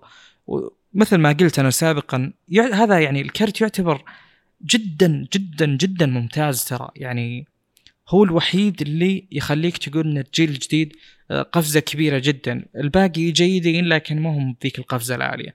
وبالنسبة لتسمية Ti آه، العادة Ti يكون يعني قفزة محترمة نوعا ما بالذات كأداء. آه، قد تكون يعني بزيادة سعرية حوالي 300 دولار لكن الآن الزيادة السعرية زادت إلى 500 دولار. بالإضافة إلى أن الزيادة يعني أنا ما أصنفها صراحة أنها تكون TI المفروض أنها S اللي هو السوبر. آه، لأن زيادة TI غالبا تكون أعلى من كذا يعني يعني سابقا مثلا كان العادي 8 جيجا RAM وال TI يجيك مثلا 11 بالنسبة لل 80 الآن 10 و12 يعني الفرق أصلا قل. هو يعتبر يعني سوبر محترم لكن ما يعتبر TI ابدا. آه، وطبعا هذا خبر يعتبر من أقل الأخبار آه، إثارة لأن أنت الآن ما راح تحصل على هذه الكروت. يعني بصعوبة بالغة جدا ممكن تحصل عليها وأيضا السعر بيكون ابدا غير منطقي. فما هو هذا الوقت المناسب. و Nvidia يعني كأنها جت وزادت الجراح الموجودة في توفر الكروت للناس اللي تبي تشتري. في أيضا نقطة تستحق الذكر ان 3070 TI حاليا سعره تقريبا يعني ممكن تلقاه بالسوق ب 1000 دولار وعليها واللي هو هذا السعر الموجود لل 2080 TI. فالآن فعليا بين الكرتين ذولا تقريبا ما في فرق بالأداء هم نفس الشيء. والسعر يعني الموجود بالسوق آه، هو نفس السعر اللي جاء فيه 2080 تي اي ففعليا إحنا الآن لنا أكثر من سنتين ما أدري ثلاث أربع سنين آه، لكن الأداء ما تغير ف فما تطور شيء فعليا يعني بناء على الأسعار اللي مبالغ فيها الموجودة بالنسبة للتجار يعني وليس المصنعين. آه، شيء غير جيد أبد وانفيديا غير مستقرة ابدا ابدا في أسعارها في تسويقها في القفزات بين الأجيال. فأنت الآن ممكن مثلا شخص يجينا بعد كم شهر يقول والله أنا بنتظر الجيل الجديد ينزل. آه، بالنسبة ل Nvidia الجيل الجديد أنت ما تدري أي شيء عنه. قد يكون عبارة عن والله زي الفرق بين الجيل الألف وجيل الألفين. فرق طفيف جدا استغلوه تسويقيا بذكر ال ray tracing وغيره والانتظار بينهم تقريبا سنتين. ممكن يكون الفرق كذا ممكن يكون الفرق اللي هو بنزول ال 30 80 كان قفزة جدا هائلة بينه وبين جيل الألفين مثلا. فحنا الجيل الجاي ما ندري انفيديا وش بتسوي بالضبط ما ندري عن القفزة الأدائية اللي ممكن تصير ولا ندري عن الأسعار. يعني مثلا الآن 30 80 جاء بسعر جدا ممتاز 700 دولار. جاك التي آي والله بسعر فلكي. سعر ما يستاهله بلا أدنى شك يعني. سعر يعتبر خيبة أمل. ف الشركة هذه أنا صراحة ما أدري وش يعني أنا أعتقد إن الأداء آه، أو الاجتهادات اللي تصير خلف الستار ممتازة. لكن تسويقيا وكبوزيشننج يعني آه، في ضياع كبير ما في تناسق. وش وجهة نظر أي شخص مثلا آه، يسمع والله باختلافات سعرية قاعد تحصل بالنسبة لشركة معينة مرة ترفع السعر مرة تنقصه مرة الأداء يتحسن مرة ما يتحسن. ففي في رخص يعني من هذه الناحية أحس فيه بشكل كبير من إنفيديا. إذا عندك تعليق ولا نروح اللي بعده؟ هو يعني عالم كروت الشاشة وتوفرها وحوستها يعني إلى الدرجة ذي كانت مزعجه لدرجة إن AMD نزلت APU يعني إذا تبي تاخذ معالجنا وتمشي وضعك إلى أن تتوفر ال GPUs مرة ثانية يعني ما أتوقع. يعني تتوفر بسعر ما هو قريب يعني. واقعي يعني. ما هو قريب ابدا. لكن الحين الحل الوحيد إنك تاخذ معالج من معالجات AMD الجديده اللي هي تعتبر APU اللي بتشغل لك بتشغل لك شاشتك. ما أتوقع إنها تشغل لك ألعاب بأي جودة طبعا. معينة. لكنها بتخليك تقدر تستخدم الجهاز إلى أن تقدر تحصل لك كرت شاشة. وترى مطولة يا جماعة. يعني هذا الشيء طبعا تنبؤي وليس شيء ما هو hard evidence ما هو دليل يعني. بس ترى مطول الموضوع لأن المشكلة ما هي ما هي بس على كروت الشاشة المشكلة وصلت للسيارات يعني. ف... الامل الكبير بس إن شو اسمه العملة الافتراضية يطيح سعرها أكثر أكثر فيكون إيه ما يسوى الكرت عند الناس اللي شارينه ما يطلع قيمته فينباع مرة ثانية. صح هم حقين المايننج يعني سببوا يعني هم من أبرز مشاكل يعني هم مسببين المشاكل الحاليه كتوفر وكذا. والمشكلة هذا السوق إنه سوق معقد وفيه حصر كبير على المصنعين الكبار هو ما هو مجرد سوق شاشات. سوق الشاشات يعني جدا عادي. ما أتوقع ابدا إنه يكون في شورتج على قولتهم سوق الشاشات مثلا أو سوق الهواتف الذكية يعني. ما أتوقع إن هذا الشيء أيضا يكون موجود. لأن المنافسين كثر وأنت ممكن تحتار بين اثنين. لكن ككروت الحين خلاص عجله التطور وقفت. يعني في أحد ال YouTubers حط النقطة هذه اللي هو 3070 TI اللي فعليا يباع بأكثر من 1000 دولار حط إن هذا الآن عبارة عن 2080 TI كأداء. ف وبنفس السعر. فجينا بعد ثلاث أربع سنين وقد تقدم لنا نفس الشيء. يعني عبارة عن آه، صفر خطوة إلى الأمام حاليا كسعر مقابل أداء يعني. فاللي عنده اللي شاري من جيل العشرين فعليا مو مستاهل إنه يطور بناء على الأسعار الموجودة. إذا لقيت لك ديل ممتاز م. هذا شيء آخر. حتى اللي كان ينتظر جيل الثلاثين من اللي ما شرى العشرين الحين بيقولوا ليتني ما اخذ مرتاح بس دام الأسعار ارتفعت الدرجة هذه. طيب. طيب كمل. كمل. آخر شيء اللي هو يعني من الأخبار البسيطة جدا اللي هو إحنا تكلمنا عن أيام ال Mac Pro على ال passive cooling اللي هو التبريد ال ال اللي بدون مراوح. هذا فعليا على ارض الواقع. passive عاد ما أدري شلون تترجم. التبريد بدون مراوح عبارة عن بمرور الهواء يستفيد من ال heat sink عبارة عن heat sink كبير لكن هذا لا يعني إن ال heat sink عبارة عن heat sink بدون مراوح. يعني هو مصمم على قولتهم هذه الأشياء بذكرها بعد شوي اللي هو إن هذا مصمم from ground up على قولتهم إنه يكون passive آه، كولر وليس active cooler وليس يعني إنه يكون بمراوح.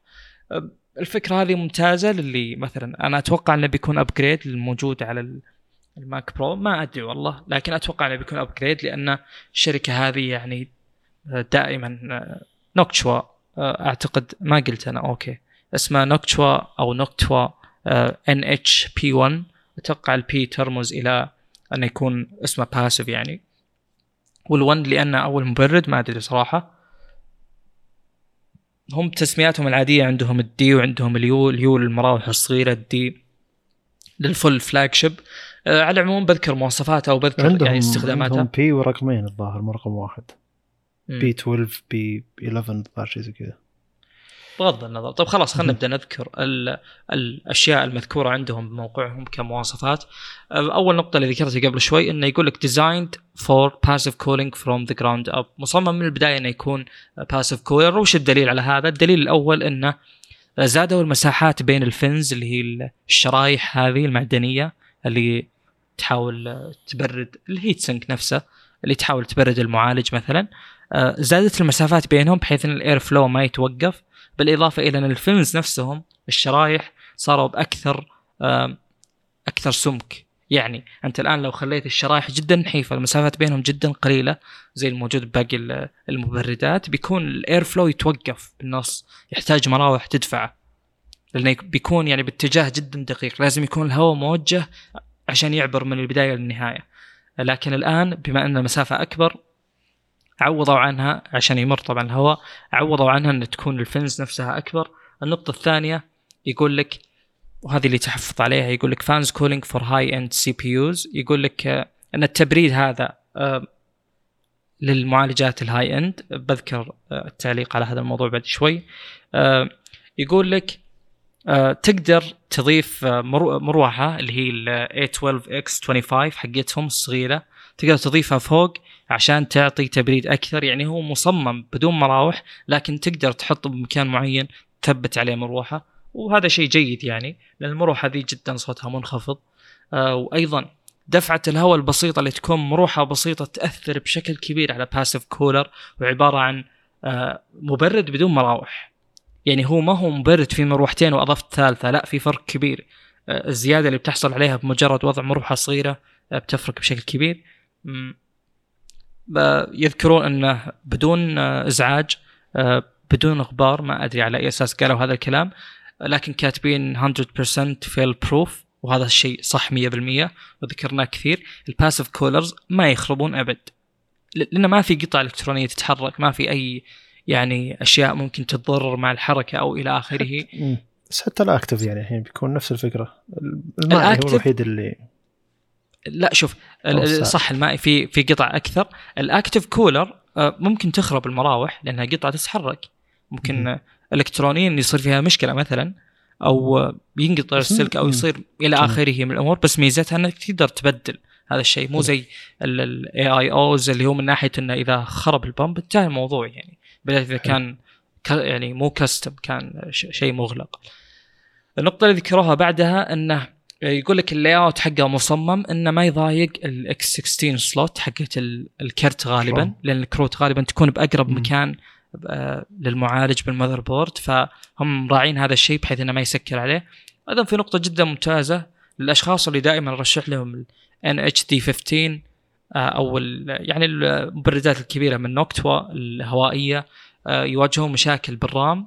واصلا غالبا ما خلاص تكنسل موضوع ال RGB حتى هنا ممكن يكون هذا الشيء بس إنهم حاطين لك clearance بشكل كامل على كلامهم انه الكل أنواع ال- ال sockets وكذا كل أنواع ال motherboards إنه ما يسكر عليها. فكونهم راعين هذا الشيء جدا ممتاز. آه، في نقطة أخرى يقول لك ال mounting system حقهم صار ممتاز صار يعني في نقطة أفضل من ناحية التركيب ما تعاني. هذه النقطة الأولى. النقطة الثانية أن ال heat pipes مع ال block هذا اللي يركب على ال- المعالج على طول soldered ملحومين آه، وليس بال على قولتهم ال- بال ال conventional الطرق الاعتيادية اللي يتركبون فيها هذول الاثنين بحيث إنهم يكونون آه، عبارة عن جزئين مضغوطين ببعض. هذول ليسوا مضغوطين هذول soldered على طول. الشيء اللي بعده يقول لك وهذا شيء أشهد لهم عليه اللي هو آه، دعم إلى ال... سواء ال sockets القديمة ولا الجديدة كلهم لهم دعم. يعني حتى لو مثلا نزل آه، socket جديد. ترى يرسلون لك إياه مجانا آه، Noctua ويعطونك طبعا بالمبردات حقتهم سواء AMD ولا الشركة. إي دعمهم خرافي من هذه الناحية. وأنا أشهد لهم لأنه جيت أبي أطلب وقالوا لي تقدر تطلب بس check على الكرتون.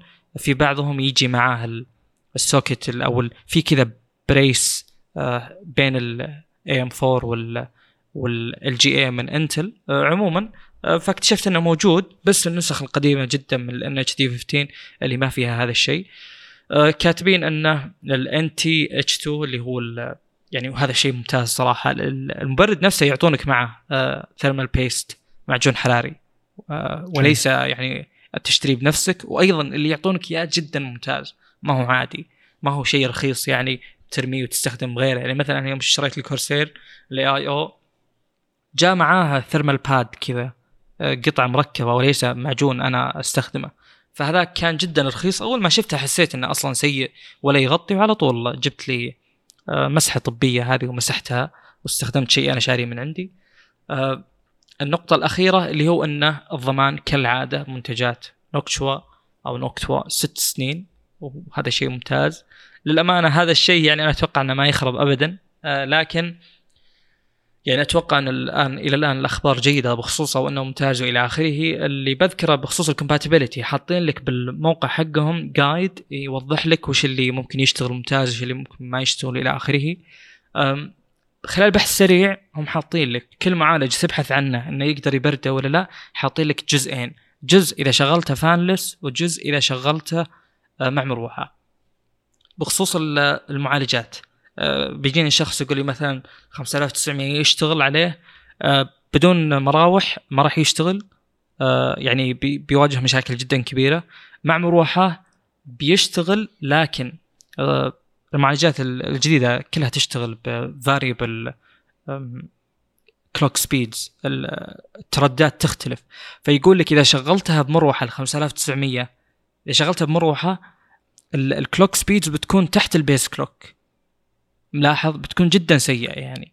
آه، في معالجات مثلا زي ال 10600 يعني نقدر نقول أنا لو تبغون الخص لكم الموضوع بدل ما تبحثون بكل معالج باسمه المعالجات ال five سواء R5 ولا i5 آه، يقدر يشغلهم غالبهم إلا ال K طبعا إلا اللي قابل كسر السرعة. يشغلهم بدون مراوح. آه، مع مروحة أغلبهم بيكونون أفضل يعني. يقدر يعطي boost clock مثلا. بالنسبة لل five ال seven وطالع بدون مروحه ما تقدر تشغله. انتهى يعني. و... هذا الكلام مو بالعادة يحددون مثلا المعالجات. ما يكون أسهل لهم المفروض إنه يقول مثلا إذا معالج إذا كذا واط مثلا كذا واط كذا. صح بس في في يعني في تغيرات كثيرة جدا. لأن المعالج يعني المعالجات حاليا صار فيها تردات اختلاف بالتردد بشكل كبير.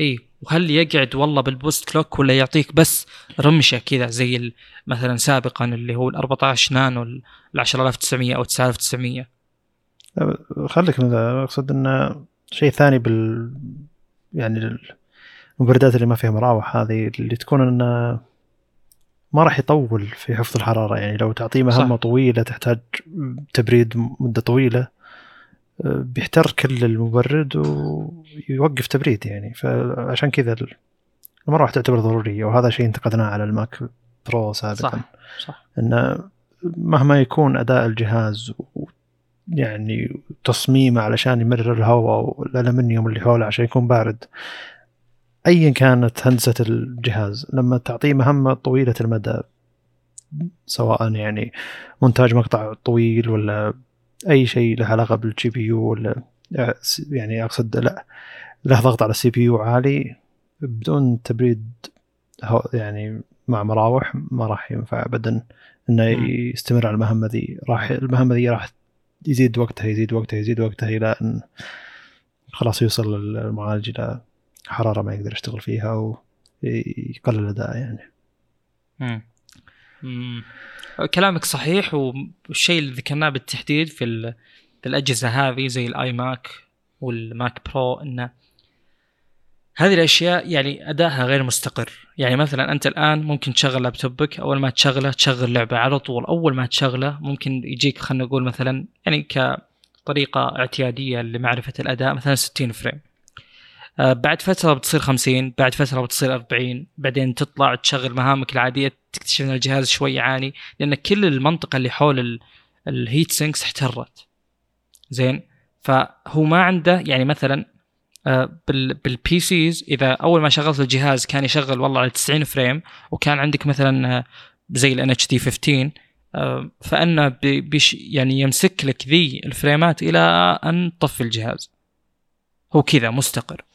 بينما الأجهزة هذه سواء لابتوبات ولا ال iMac ولا إلى آخره إذا احتر المكان اللي حول إذا احتر ال heat sink نفسه واحتر المكان اللي داخل ال case آه، بتشوف الأداء كذا ينقص بعدين يرجع يتحسن شوي بعدين ينقص زيادة.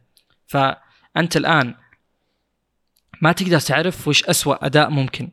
يعني ما بال بال PCs العادية إذا والله جاب لك 90 frame فهذا فهذا اداءه بينما بالأجهزة الباقية إذا احتر لا والله كل شوي ينقص وينقص وينقص يصير ما يقدر يعوض فالضحية تصير ال clock speeds إذا يعني. كانت المراوح نفسها مثلا كلها تسحب هواء للداخل ما في أحد يطلع هواء برا بيحتر عليك المعالج فكيف لما يكون يعني ما في مراوح أصلا ف. يعني أول شيء لما تجي تجمع PC بيقول لك لما تحط المراوح لازم تحط يعني انتيك واكزوست يعني ولازم تحط شيء يجذب الهواء إلى داخل صندوق الكمبيوتر وشيء يطلع الهواء الخارج يعني. اللي غلط. ويحط كل المروحتين دخل هواء داخل المبرد ما راح يرتاح. تشوف. المروح دائما مشتغل على أقصى طاقة تقدر عليه يلا يلا المعالج قاعد يعطي اداء على اللي يقدر عليه. فكيف لما يكون أصلا ما في مراوح؟ أيضا في نقطة مهمة جدا جدا جدا جدا. الآن الناس عندها ببالها كذا أن إذا كان بمراوح فهو مزعج إذا بدون مراوح ما هو مزعج. ابدا مو صحيح. تقدر تجيب مراوح جدا هادية ومو بس إنك تجيب مراوح جدا هادية. أول دفعة للهواء ال- المراوح الهادية اللي ما تطلع صوت ابدا وهذا كاتبينه شيء بموقعهم نوكتو ان تقريبا المروحة اللي تجي هذه اللي تقدر تأخذها مع ما تطلع صوت نهائيا يعني. بتعطيك. الأ- يعني تقريبا خلينا نقول س- 70% من الأداء مثلا. زين.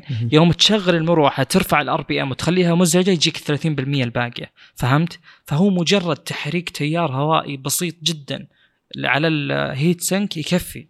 أنت مو محتاج تعطيه full فهذا. هذا دليل يعني دليل الموضوع أصلا إنك تشوف والله يشغل لك أغلب المعالجات مع المروحة الصغيرة هذه. بس حلو بعالم ال PC أو عالم تجميع الكمبيوترات يعني تعدد المبردات. فلما أنت تبي يعني heat sink ما هو بالكبر ذا لكن مروحة كبيرة انت ما يهمك مرة الصوت فبيعطيك أداء كذا ممتاز. ما راح ياخذ ال heat. sink نفسه ما راح ياخذ مساحة كبيرة. لكن لما تبي مثلا heat sink كبير تبي مروحة أصغر ما تطلع صوت لكن الأداء أقل مثلا 30% مو مشكلة. في موجود الخيار. هذا. تبي خيار بدون مروحة لكن لازم تستخدم معالج أقل واطات وأقل أداء. مو مشكلة إذا كنت ما تعطيه مهام طويلة المدى يعني. ف يعني كل شيء موجود على حسب انت شلون تستخدم جهازك وش تحتاج بالضبط. شيء جميل. أعتقد. أن نختم الآن. إيه، غريب حب الناس. للشركة هذه صراحة. يعني أذكرها من بداياتها لما كان ما عندها إلا مراوح لون كذا ذا البني والبيج حقهم. كانوا الناس كلهم ينتقدون اللون لكن يقولون ما هي مشكلة إذا كنت بتمشي اللون ترى هذا أفضل مبرد موجود بالسوق. إذا كنت بتمشي اللون هذا أفضل مبرد موجود بالسوق. ثم يوم طلعوا النسخة الكاملة سوداء ورفعوها 10 دولار. يعني زي اللي أوه الشركة ذي نفسها اللي الناس كلها تحبها طلعت لون أسود. تحس إنها أبل يعني مو. لكن شركة محبوبة بشكل غريب صراحة. بسبب الدعم اولا. الدعم لا نهائي. ثانيا جودة التصنيع العالية جدا. ثالثا الأسعار. رابعا الشركة هذه ما هي أمريكية. انتهى بالنسبة لي. الشركة ذي. Austria نمسا نمساوية.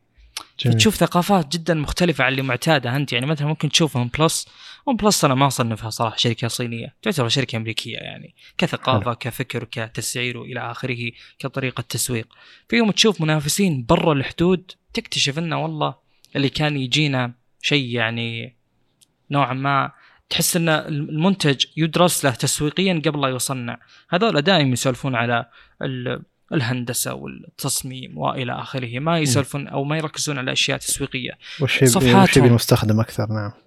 وصفحاتهم مرة تقنية.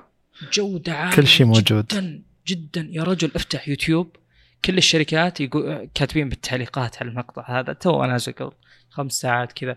كاتبين بالتعليقات إن أغلب الشركات تعطيك guide تعطيك كذا ورقة اللي فيها طريقة تركيب آه Noctua سووا مقطع أسطوري ك production كتص... يعني رب- ربع ساعة كجودة تصوير وكذا ربع. ساعة كيف. تركب ال...